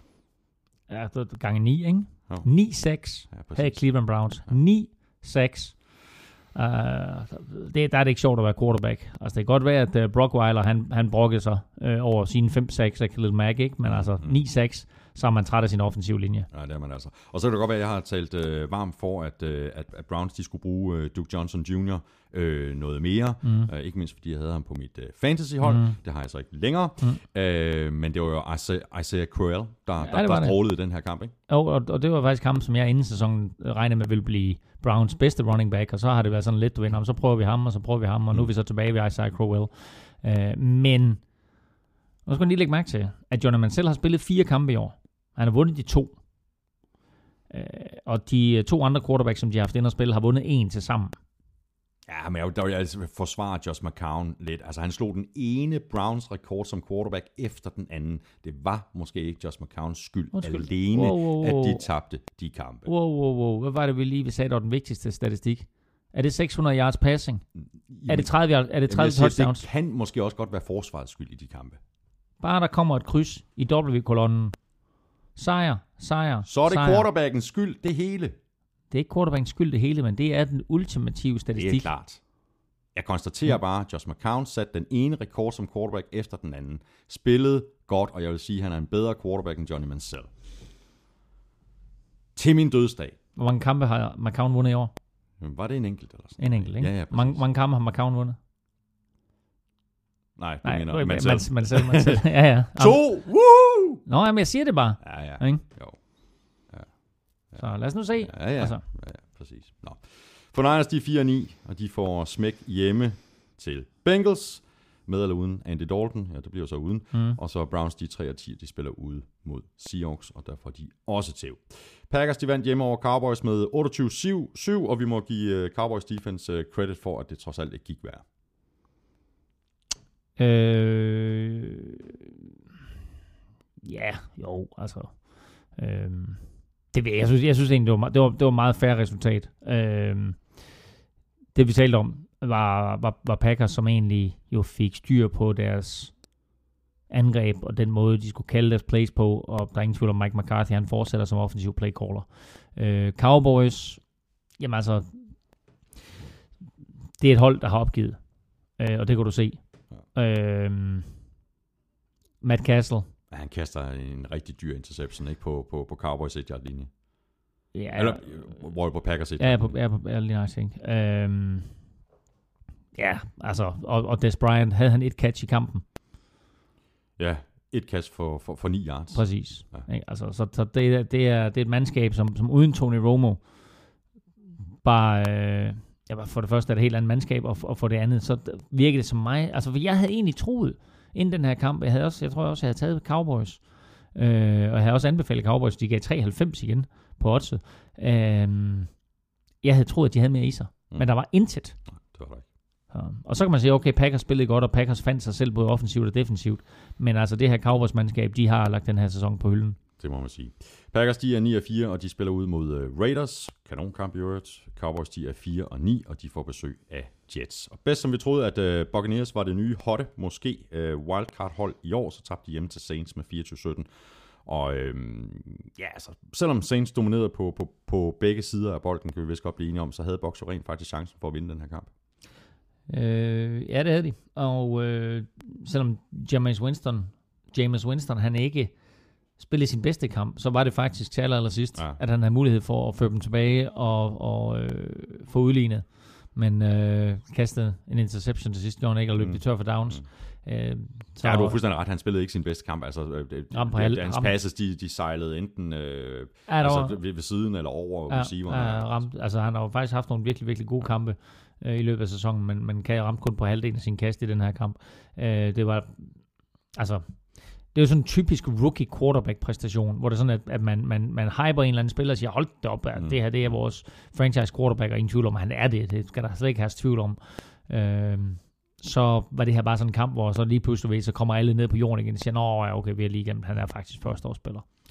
Og så vi en, en spiller øh, hos Saints, som jeg faktisk øh, før sæsonen troede ville få en kæmpe, kæmpe stor sæson, øh, fordi at de ikke længere havde Jimmy Graham, mm-hmm. og det er Marcus Colston, mm-hmm. øh, som har haft sådan en, en, en rimelig grå og anonym sæson, men altså den her kamp, øh, 6 catches for 36 yards og to touchdowns. Øh, og jeg, jeg troede, de ville have brugt ham mere lige præcis på, på, på den måde i Saints. Jo, men altså, de havde også et par unge receiver, øh, som, som de satte stor lid til, og som, som jo ikke rigtig øh, har, har gjort det godt, altså Willie Sneed og Brandon Cooks.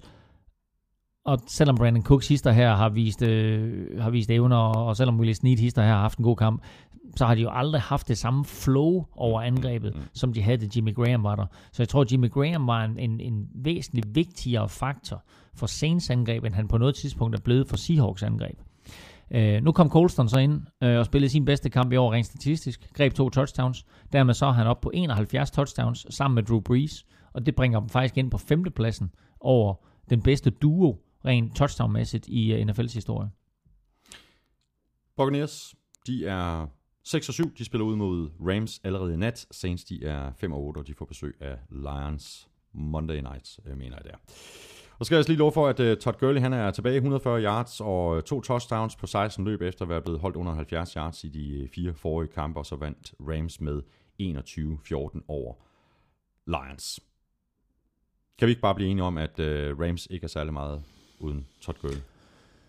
De skal bruge Todd Gurley. Mm. De skal benytte ham. Og de Rams fyrede så der, deres offensiv koordinator, og så pludselig så øh, kom der en ny offensiv koordinator ind, og så tænkte han, nej, hold op, jeg har ham running back, lad mig da benytte ham. Og øh, det gjorde de. Og så fandt Rams tilbage til det, som gav dem sejr, og det interessante det er, at øh, de er 5 og 8. Og i alle de fem kampe, de har vundet, der har Gurley haft over 100 yards. Mm. Øh, og i de otte kampe, de har tabt, der har han enten ikke spillet, eller haft under 100 yards. Så opskriften på succes for Jeff Fisher og company i de sidste tre kampe, det er, enkelt Giv bolden til Todd Gurley. Præcis. Og så er det ret tydeligt i den her kamp, at uh, Lions de stadig var ramt af det her nederlag til Packers i, i, i forrige uge. Altså, der, altså, bunden er bare slået ud af det hold, ikke? Fuldstændig, og det, det blev den med det nederlag til Packers, fordi øh, i, det, i den kamp i Detroit, der sad der tilskuere med skilte We Believe, mm. altså det er sådan, at de kunne komme tilbage og måske gå 9 og 7 og få en eller anden wildcard-plads i slutspillet. Men nederlag til Packers, så er sæsonen slut, så taber det til Rams, så er den helt slut. Og som jeg skrev på mit momentometer, for 14 dage siden, der var Jim Caldwell på vej i slutspillet. Nu der er han på vej på arbejdsløshedskontoret. Ja. Calvin Johnson han fik sit første catch med to og et halvt minut tilbage i kampen, mm. så var der også et eller andet, man gør forkert som offensiv koordinator. Ikke? Helt jo, ærligt. Jo, jo, det er der. Det er der. men, uh, men, men det vigtige for ham, det var den der uh, altså uforlignelige statistik, han har gang i, at den fortsat. Han har grebet bolden nu i, i 132 kampe i træk. Ikke? Altså det, det er hver eneste kamp i otte sæsoner i træk, hvor han har grebet mindst en bold. Lions de er 4-9, og de spiller ud mod Saints. Rams de er 5-8, og de får besøg af Bucks her Thursday night. Og så videre til en af de kampe, vi var uenige om i sidste uge, Claus, nemlig øh, Texans-Patriots. Du troede på Texans, og jeg kunne ikke se Patriots tabe tre kampe i træk. Jeg fik ret, og det var ikke engang tæt. Patriots vandt med 27-6. Gronk var tilbage. Gronk var tilbage, scorede touchdown. Øhm, Texans fik lagt pres på Tom Brady hister her. Den offensive linje for Patriots viste jo altså sine svagheder endnu en gang, og det kan blive deres akilleshæl øh, på den lange bane, øh, New England Patriots, at, at de har øh, så svag en offensiv linje, og så uerfaren en offensiv linje, som de har. Men altså, så vil jeg også lige øh, skælde ud på, øh, på Texans og på deres head coach Bill O'Brien, fordi de er bagud 14-3, tror jeg det er. Øh, og har bolden på fjerde down på 20 yard linjen eller andet, i første halvleg. Og så vælger de at gå efter den på fjerde down, øh, i håb om at score touchdown, og så måske med en two-point conversion og udligne. Mm. Så tidligt i kampen, så tager du de tre point, der ligger lige foran dig. Du spiller mod Patriots, så det kan godt være, at du de to første gange, du har været i scoringsterritoriet, har været, har været nøjes med field goal. Og nu snakker vi lige om tidligere, at Broncos de har scoret fire field goals og fik for lidt ud af det. Du tager stadigvæk de point, der er der. Du, du tvinger ikke noget, du forcerer ikke noget, før du når ind i anden halvleg, og gerne ikke før i fjerde kvartal, og gerne ikke før der er fem minutter tilbage af fjerde kvartal. Her der tager du de tre point, og så holder du Patriots inden for afstand. Nu brænder de. Det giver Patriots en masse momentum. Patriots går ned og scorer, og så pludselig så er de bagud ikke med 8 point, men øh, med 15 point. Mm. Øh, så det går bare stærkt i NFL-verdenen. Og der, altså, der vil sige, der, der har Bill O'Brien i løbet af sæsonen bare lavet nogle helt vanvittige coaching-dispositioner. Jeg holder, holder virkelig af ham, det jeg har set i Hard Knocks og, og i mange andre ting. Øh, jeg kan godt lide hans tankegang, jeg kan godt lide hans filosofi, jeg kan godt lide den måde, han behandler folk på. Mm.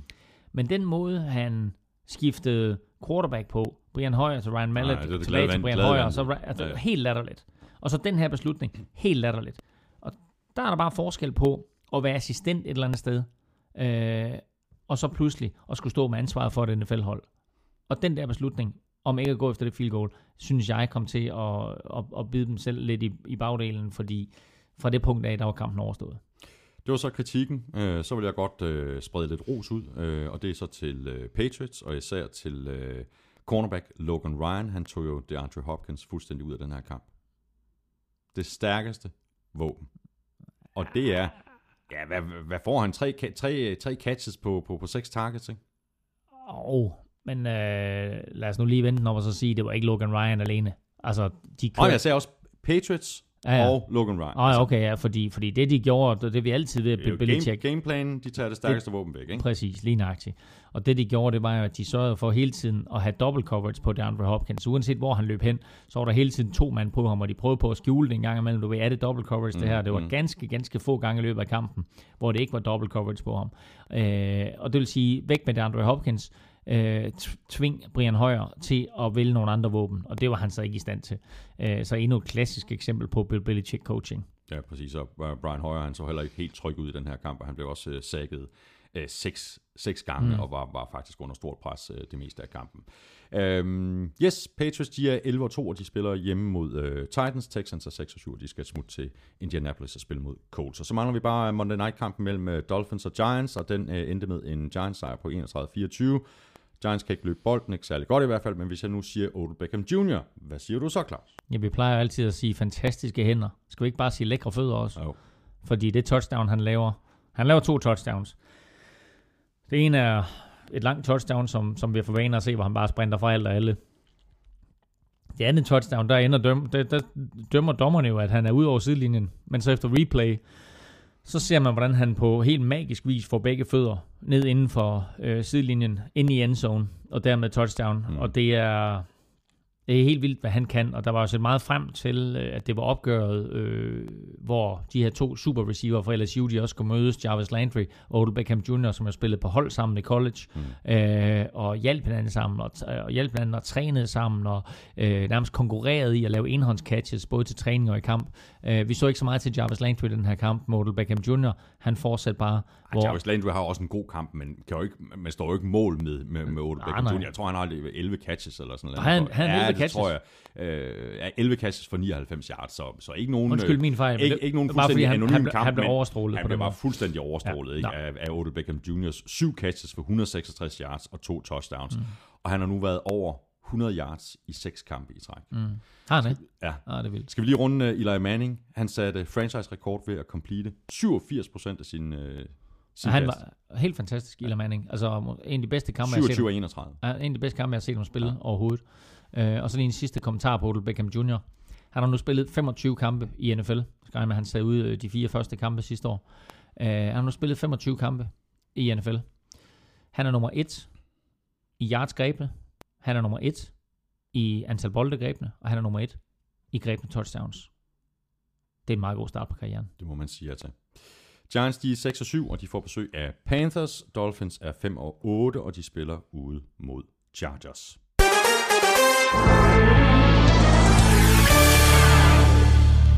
Det var kampene fra uge 14, og det betyder, at vi nu fuldstændig øh, ligesom vi plejer, skal have et kig på toppen af dit øh, momentometer, Claus. Og det er med øh, et Patriots-mandskab, som har bevæget sig tilbage ind i top 5. De var røget helt ned på 9. pladsen, men øh, de springer fem solide pladser op i hierarkiet og kommer ind på en fjerde plads. Og øh, over dem, der ligger der de ubesejrede Panthers på førstepladsen. Så har vi Arizona Cardinals på andenpladsen. Seattle Seahawks bevæger sig op på tredjepladsen. Mm. Øh, New England Patriots, som sagt, op på fjerdepladsen. Og så Packers en enkelt tak op på, øh, på femtepladsen. Øh, og så falder Broncos ned på sjettepladsen. Og så Bengals ryger helt ud af top 5 med, med deres nederlag ryger altså ned på 9. pladsen. Og så er der et sprit nyt hold på sidste pladsen. På mit, det 49ers! på mit momentometer, nej, det er Atlanta Falcons. Falcons, ja. Atlanta Falcons. Ja, okay. Yes, jamen øh, det er godt, og hvis du vil se øh, hele Claus' momentumeter, jamen så ligger det som sædvanligt inde på gulklud.dk. Og vi ser frem mod uge 15 lige om lidt, men først der skal vi lige have sat nogle penge på nogle kampe på oddset på danske spil. Dine tip i sidste uge, Claus, var Cardinals over Vikings med mere end 4 point til odds 1,55. Mm, nej. Panthers over Falcons med mere end 5 point, der var du faktisk lidt fedtet der, ikke? Der kunne du godt have givet den gas. Det kunne jeg godt. Ja, til odds øh, 1,67, men det, øh, det tæller jo også. Og så var det Lions over Rams med mere end øh, 4 til øh, odds 2,70. Gik så heller ikke. Så status er nu, at jeg har fyret 470 kroner af til det her ballade, og jeg har vundet 467 kroner og 10 øre. Det er sjovt, men jeg bliver ikke rig af det. Hvor, hvor, hvor, hvad var det på? Hvad var det på? Sådan helt præcist. Jeg har vundet 467 kroner og 10 øre, og jeg har spillet for 470 kroner, så det er tæt på at gå lige op, ikke? Nå, så du er faktisk på minus nu? Ja, Nej, det var da ærgerligt. ja okay. det var rigtig ærgerligt. nå, det retter vi op på nu. Godt. Ja. Ja. Jamen, så lad mig få tre bud. Ja. Jamen, øh, det starter allerede i nat, fordi øh, der er faktisk et rigtig, rigtig godt odds på, at øh, Tampa Bay Buccaneers, de vinder på udebane over St. Louis Rams. Og øh, jeg synes faktisk, at, øh, at det er lidt for højt et odds på Tampa Bay Buccaneers, men der er faktisk 2,20 på et box, de slår Rams. Det er så godt. Øh, altså, den, den, den kan du godt spille øh, tungt. Øhm, så min Money in the Bank, den er lidt kedelig den her uge her, så den får du faktisk ikke, men jeg vil bare lige nævne den, at øh, New England Patriots giver 1,09 igen for at slå Tennessee Titans. Nej, det, Øh, det, det er ikke det værd. Nej, det er det ikke. Øhm, hvis Patriots de kan vinde med 10, så får du faktisk 1,65 igen. Det er måske lidt sjovere at spille på. Ja. Øhm, ugens bedste bet i den her uge, øh, det har et højt odds. Det kan lige så godt sige, som det er. Ja. Men øh, Minnesota Vikings har altid problemer med Chicago Bears. Og godt nok så spiller de i Minnesota, og godt nok så har Vikings væsentligt mere behov for den her sejr, end Chicago Bears har. Men Bears giver altså 3-10 igen. Så øh, spil Bears til, øh, til 3-10. Og så kommer den. Det her, det er vedmålet, som kommer til at rette op på alt andet, jeg har lavet hele året. Godt, kom så med det. Ej, jeg kan ikke sige det. Det er så pinligt. jeg har i den her uge anbefalet inde på Dansk Spil. Det er så vanvittigt, det her. Men nu siger jeg det. Cleveland Browns til odds 7. De spiller, Ja, ja okay, men det, men det sker jo heller ikke. de spiller ude imod Seattle Seahawks. ja. Den skal jeg ikke spille, den der. Nej, prøv at høre. jeg har, jeg, har anbefalet, jeg har anbefalet den som ugens overraskelse, simpelthen fordi jeg synes, oddset er for højt. Uh, jeg synes, at odds 7 på Cleveland Browns er for højt. De har Johnny Mansell ind, har lige haft et forsvar, der har sækket modstandernes quarterback ni gange, så jeg er ligeglad med, om det er Fort Niners eller hvem det er. Men odds 7 på Cleveland Browns er for meget på udebane.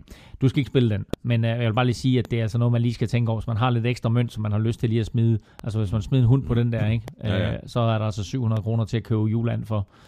øhm, men øh, nej, jeg vil sige, at øh, Steelers hjemme til 1,42 over Broncos, synes jeg faktisk er øh, et øh, rigtig godt vedmål. Lyder Det er et, øh, et Steelers-mandskab, som, øh, som på hjemmebane er svært at hamle op med, og 1,42 for et hjemmehold, uanset om det er Broncos, der kommer på besøg, det synes jeg er et godt odds. Det var det. Nu skal vi til at vælge kampe for øh, uge 15. Vi var for anden uge i træk øh, i sidste uge. Øh, super uenige om øh, mange af de her kampe, og, og det hele det endte med, at jeg ramte 11, hvilket var nøjagtigt en enkelt mere end dig, Claus, hvilket for betyder, at jeg nu udbygger mit forspring til 4 point. Nej, det var vildt. 123-119, nu begynder der lige noget. Uha. Jeps, du er presset. Ja. Så skal vi aftale fra nu af, øh, så længe jeg ligger øh, forrest, så siger jeg konsekvent, hvem jeg er. Ja, ja, det kan du bare gøre. Fordi så kan du ligesom sige, hvor, hvor er det, du vil, øh, hvor du vil Ja, hen. præcis. Ja, Ikke? godt. Ja. Godt. Jamen, øh, hvad har vi her? Yes, begynder i nat med kampen mellem Rams og Buccaneers. Box. Buccaneers. Cowboys, Jets. Jets. Jets. Vikings, Bears. Bear- Vikings. Bears. Jaguars, Falcons. Jaguars. Jaguars. Patriots, Titans. Patriots. Patriots. Colts, Texans. Texans. Texans. Du er tæt på der. Redskins, Bills. Jeg siger Redskins. It is a tricky one. It's a very tricky one. Redskins. Giants, Panthers. Jeg tror på Panthers. Jeg lige sige, den her, den giver altså odd- odds 2,85 Hmm. for en hjemmesejr til Giants. Og, Det er Jonathan, vildt 2,85 for en hjemmesejr. og Jonathan Stewart er ikke med. Nej. Jeg siger Giants. De, de spiller Fuzzy Whittaker. Jeg siger Giants. Ravens, Chiefs. Chiefs. Chiefs. Raiders, Packers. Også en god en, ikke? Jeg siger Packers. Raiders. Jeg vidste, du ville sige Raiders. Seahawks, Browns. Browns. Seahawks. Seahawks. Uh, Niners, Bengals. Bengals. Hold op med den der tænkepause, det er ikke nødvendigt. Nej, det er det ikke Bengals. Steelers, Broncos. Steelers. Steelers. Chargers, Dolphins. Dolphins. Chargers. Jeg tager Chargers. Mm. Jeg har råd til Dolphins. det. Jeg har råd, Ja, til, råd det. til Jeg har det. råd Ja, til det. Ja, ja, ja. Jeg, jeg skærer ud nu med min Ej, du er så vild, du er så vild, mand. jeg skærer ud. Ja. Eagles, Cardinals. Cardinals. Cardinals. Saints, Lions, Saints. Ej. Ja, Saints. Godt, Claus. Vi mødes jo igen øh, allerede på øh, tirsdag i næste uge, øh, på grund af noget øh, julehalløj, mm-hmm. og du skal hjem til mor Mhm. Ja. i Jylland. Ja, Er det ikke det rigtigt? bliver dejligt. Så vi gør det tirsdag i stedet for torsdag. Ja. Så vi får, det bliver benhårdt. Vi får, får rigtig travlt. Ja. Øhm, tak for i dag. Og i lige måde. Det er rigtig godt at have dig hjemme igen. Ja, ny rekord, tror jeg. ja, det er, vi er over to timer, to timer og ti, men vi fik ja. Hentet lidt her på, på anden halvdel. Hvis du også synes, det er godt at have Claus hjemme igen, og hvis du ikke øh, allerede følger ham på Twitter, så skulle du tage og gøre det på snabelag NFLming. Du kan også følge mig på snabelag Thomas Kvartrup. NFL-showet kan du følge på snabelag NFL-showet. Der kan du også komme i kontakt med os, ligesom du selvfølgelig også bare kan sende en mail på mail nflshowet.dk. NFL-showet er produceret af Kvartrup Media, der også producerer den politiske podcast Born Unplugged, der sender for sidste gang før jul i morgen. Du kan lytte til NFL-showet på SoundCloud, på nflshowet.dk og på gulfud.dk. Og så selvfølgelig iTunes, hvor du bare skal trykke på abonner, så lander der helt af sig selv en ny udgave af podcasten hver eneste uge hele sæsonen. Vi er tilbage igen næste uge. Ha' det godt så længe. Hot hot.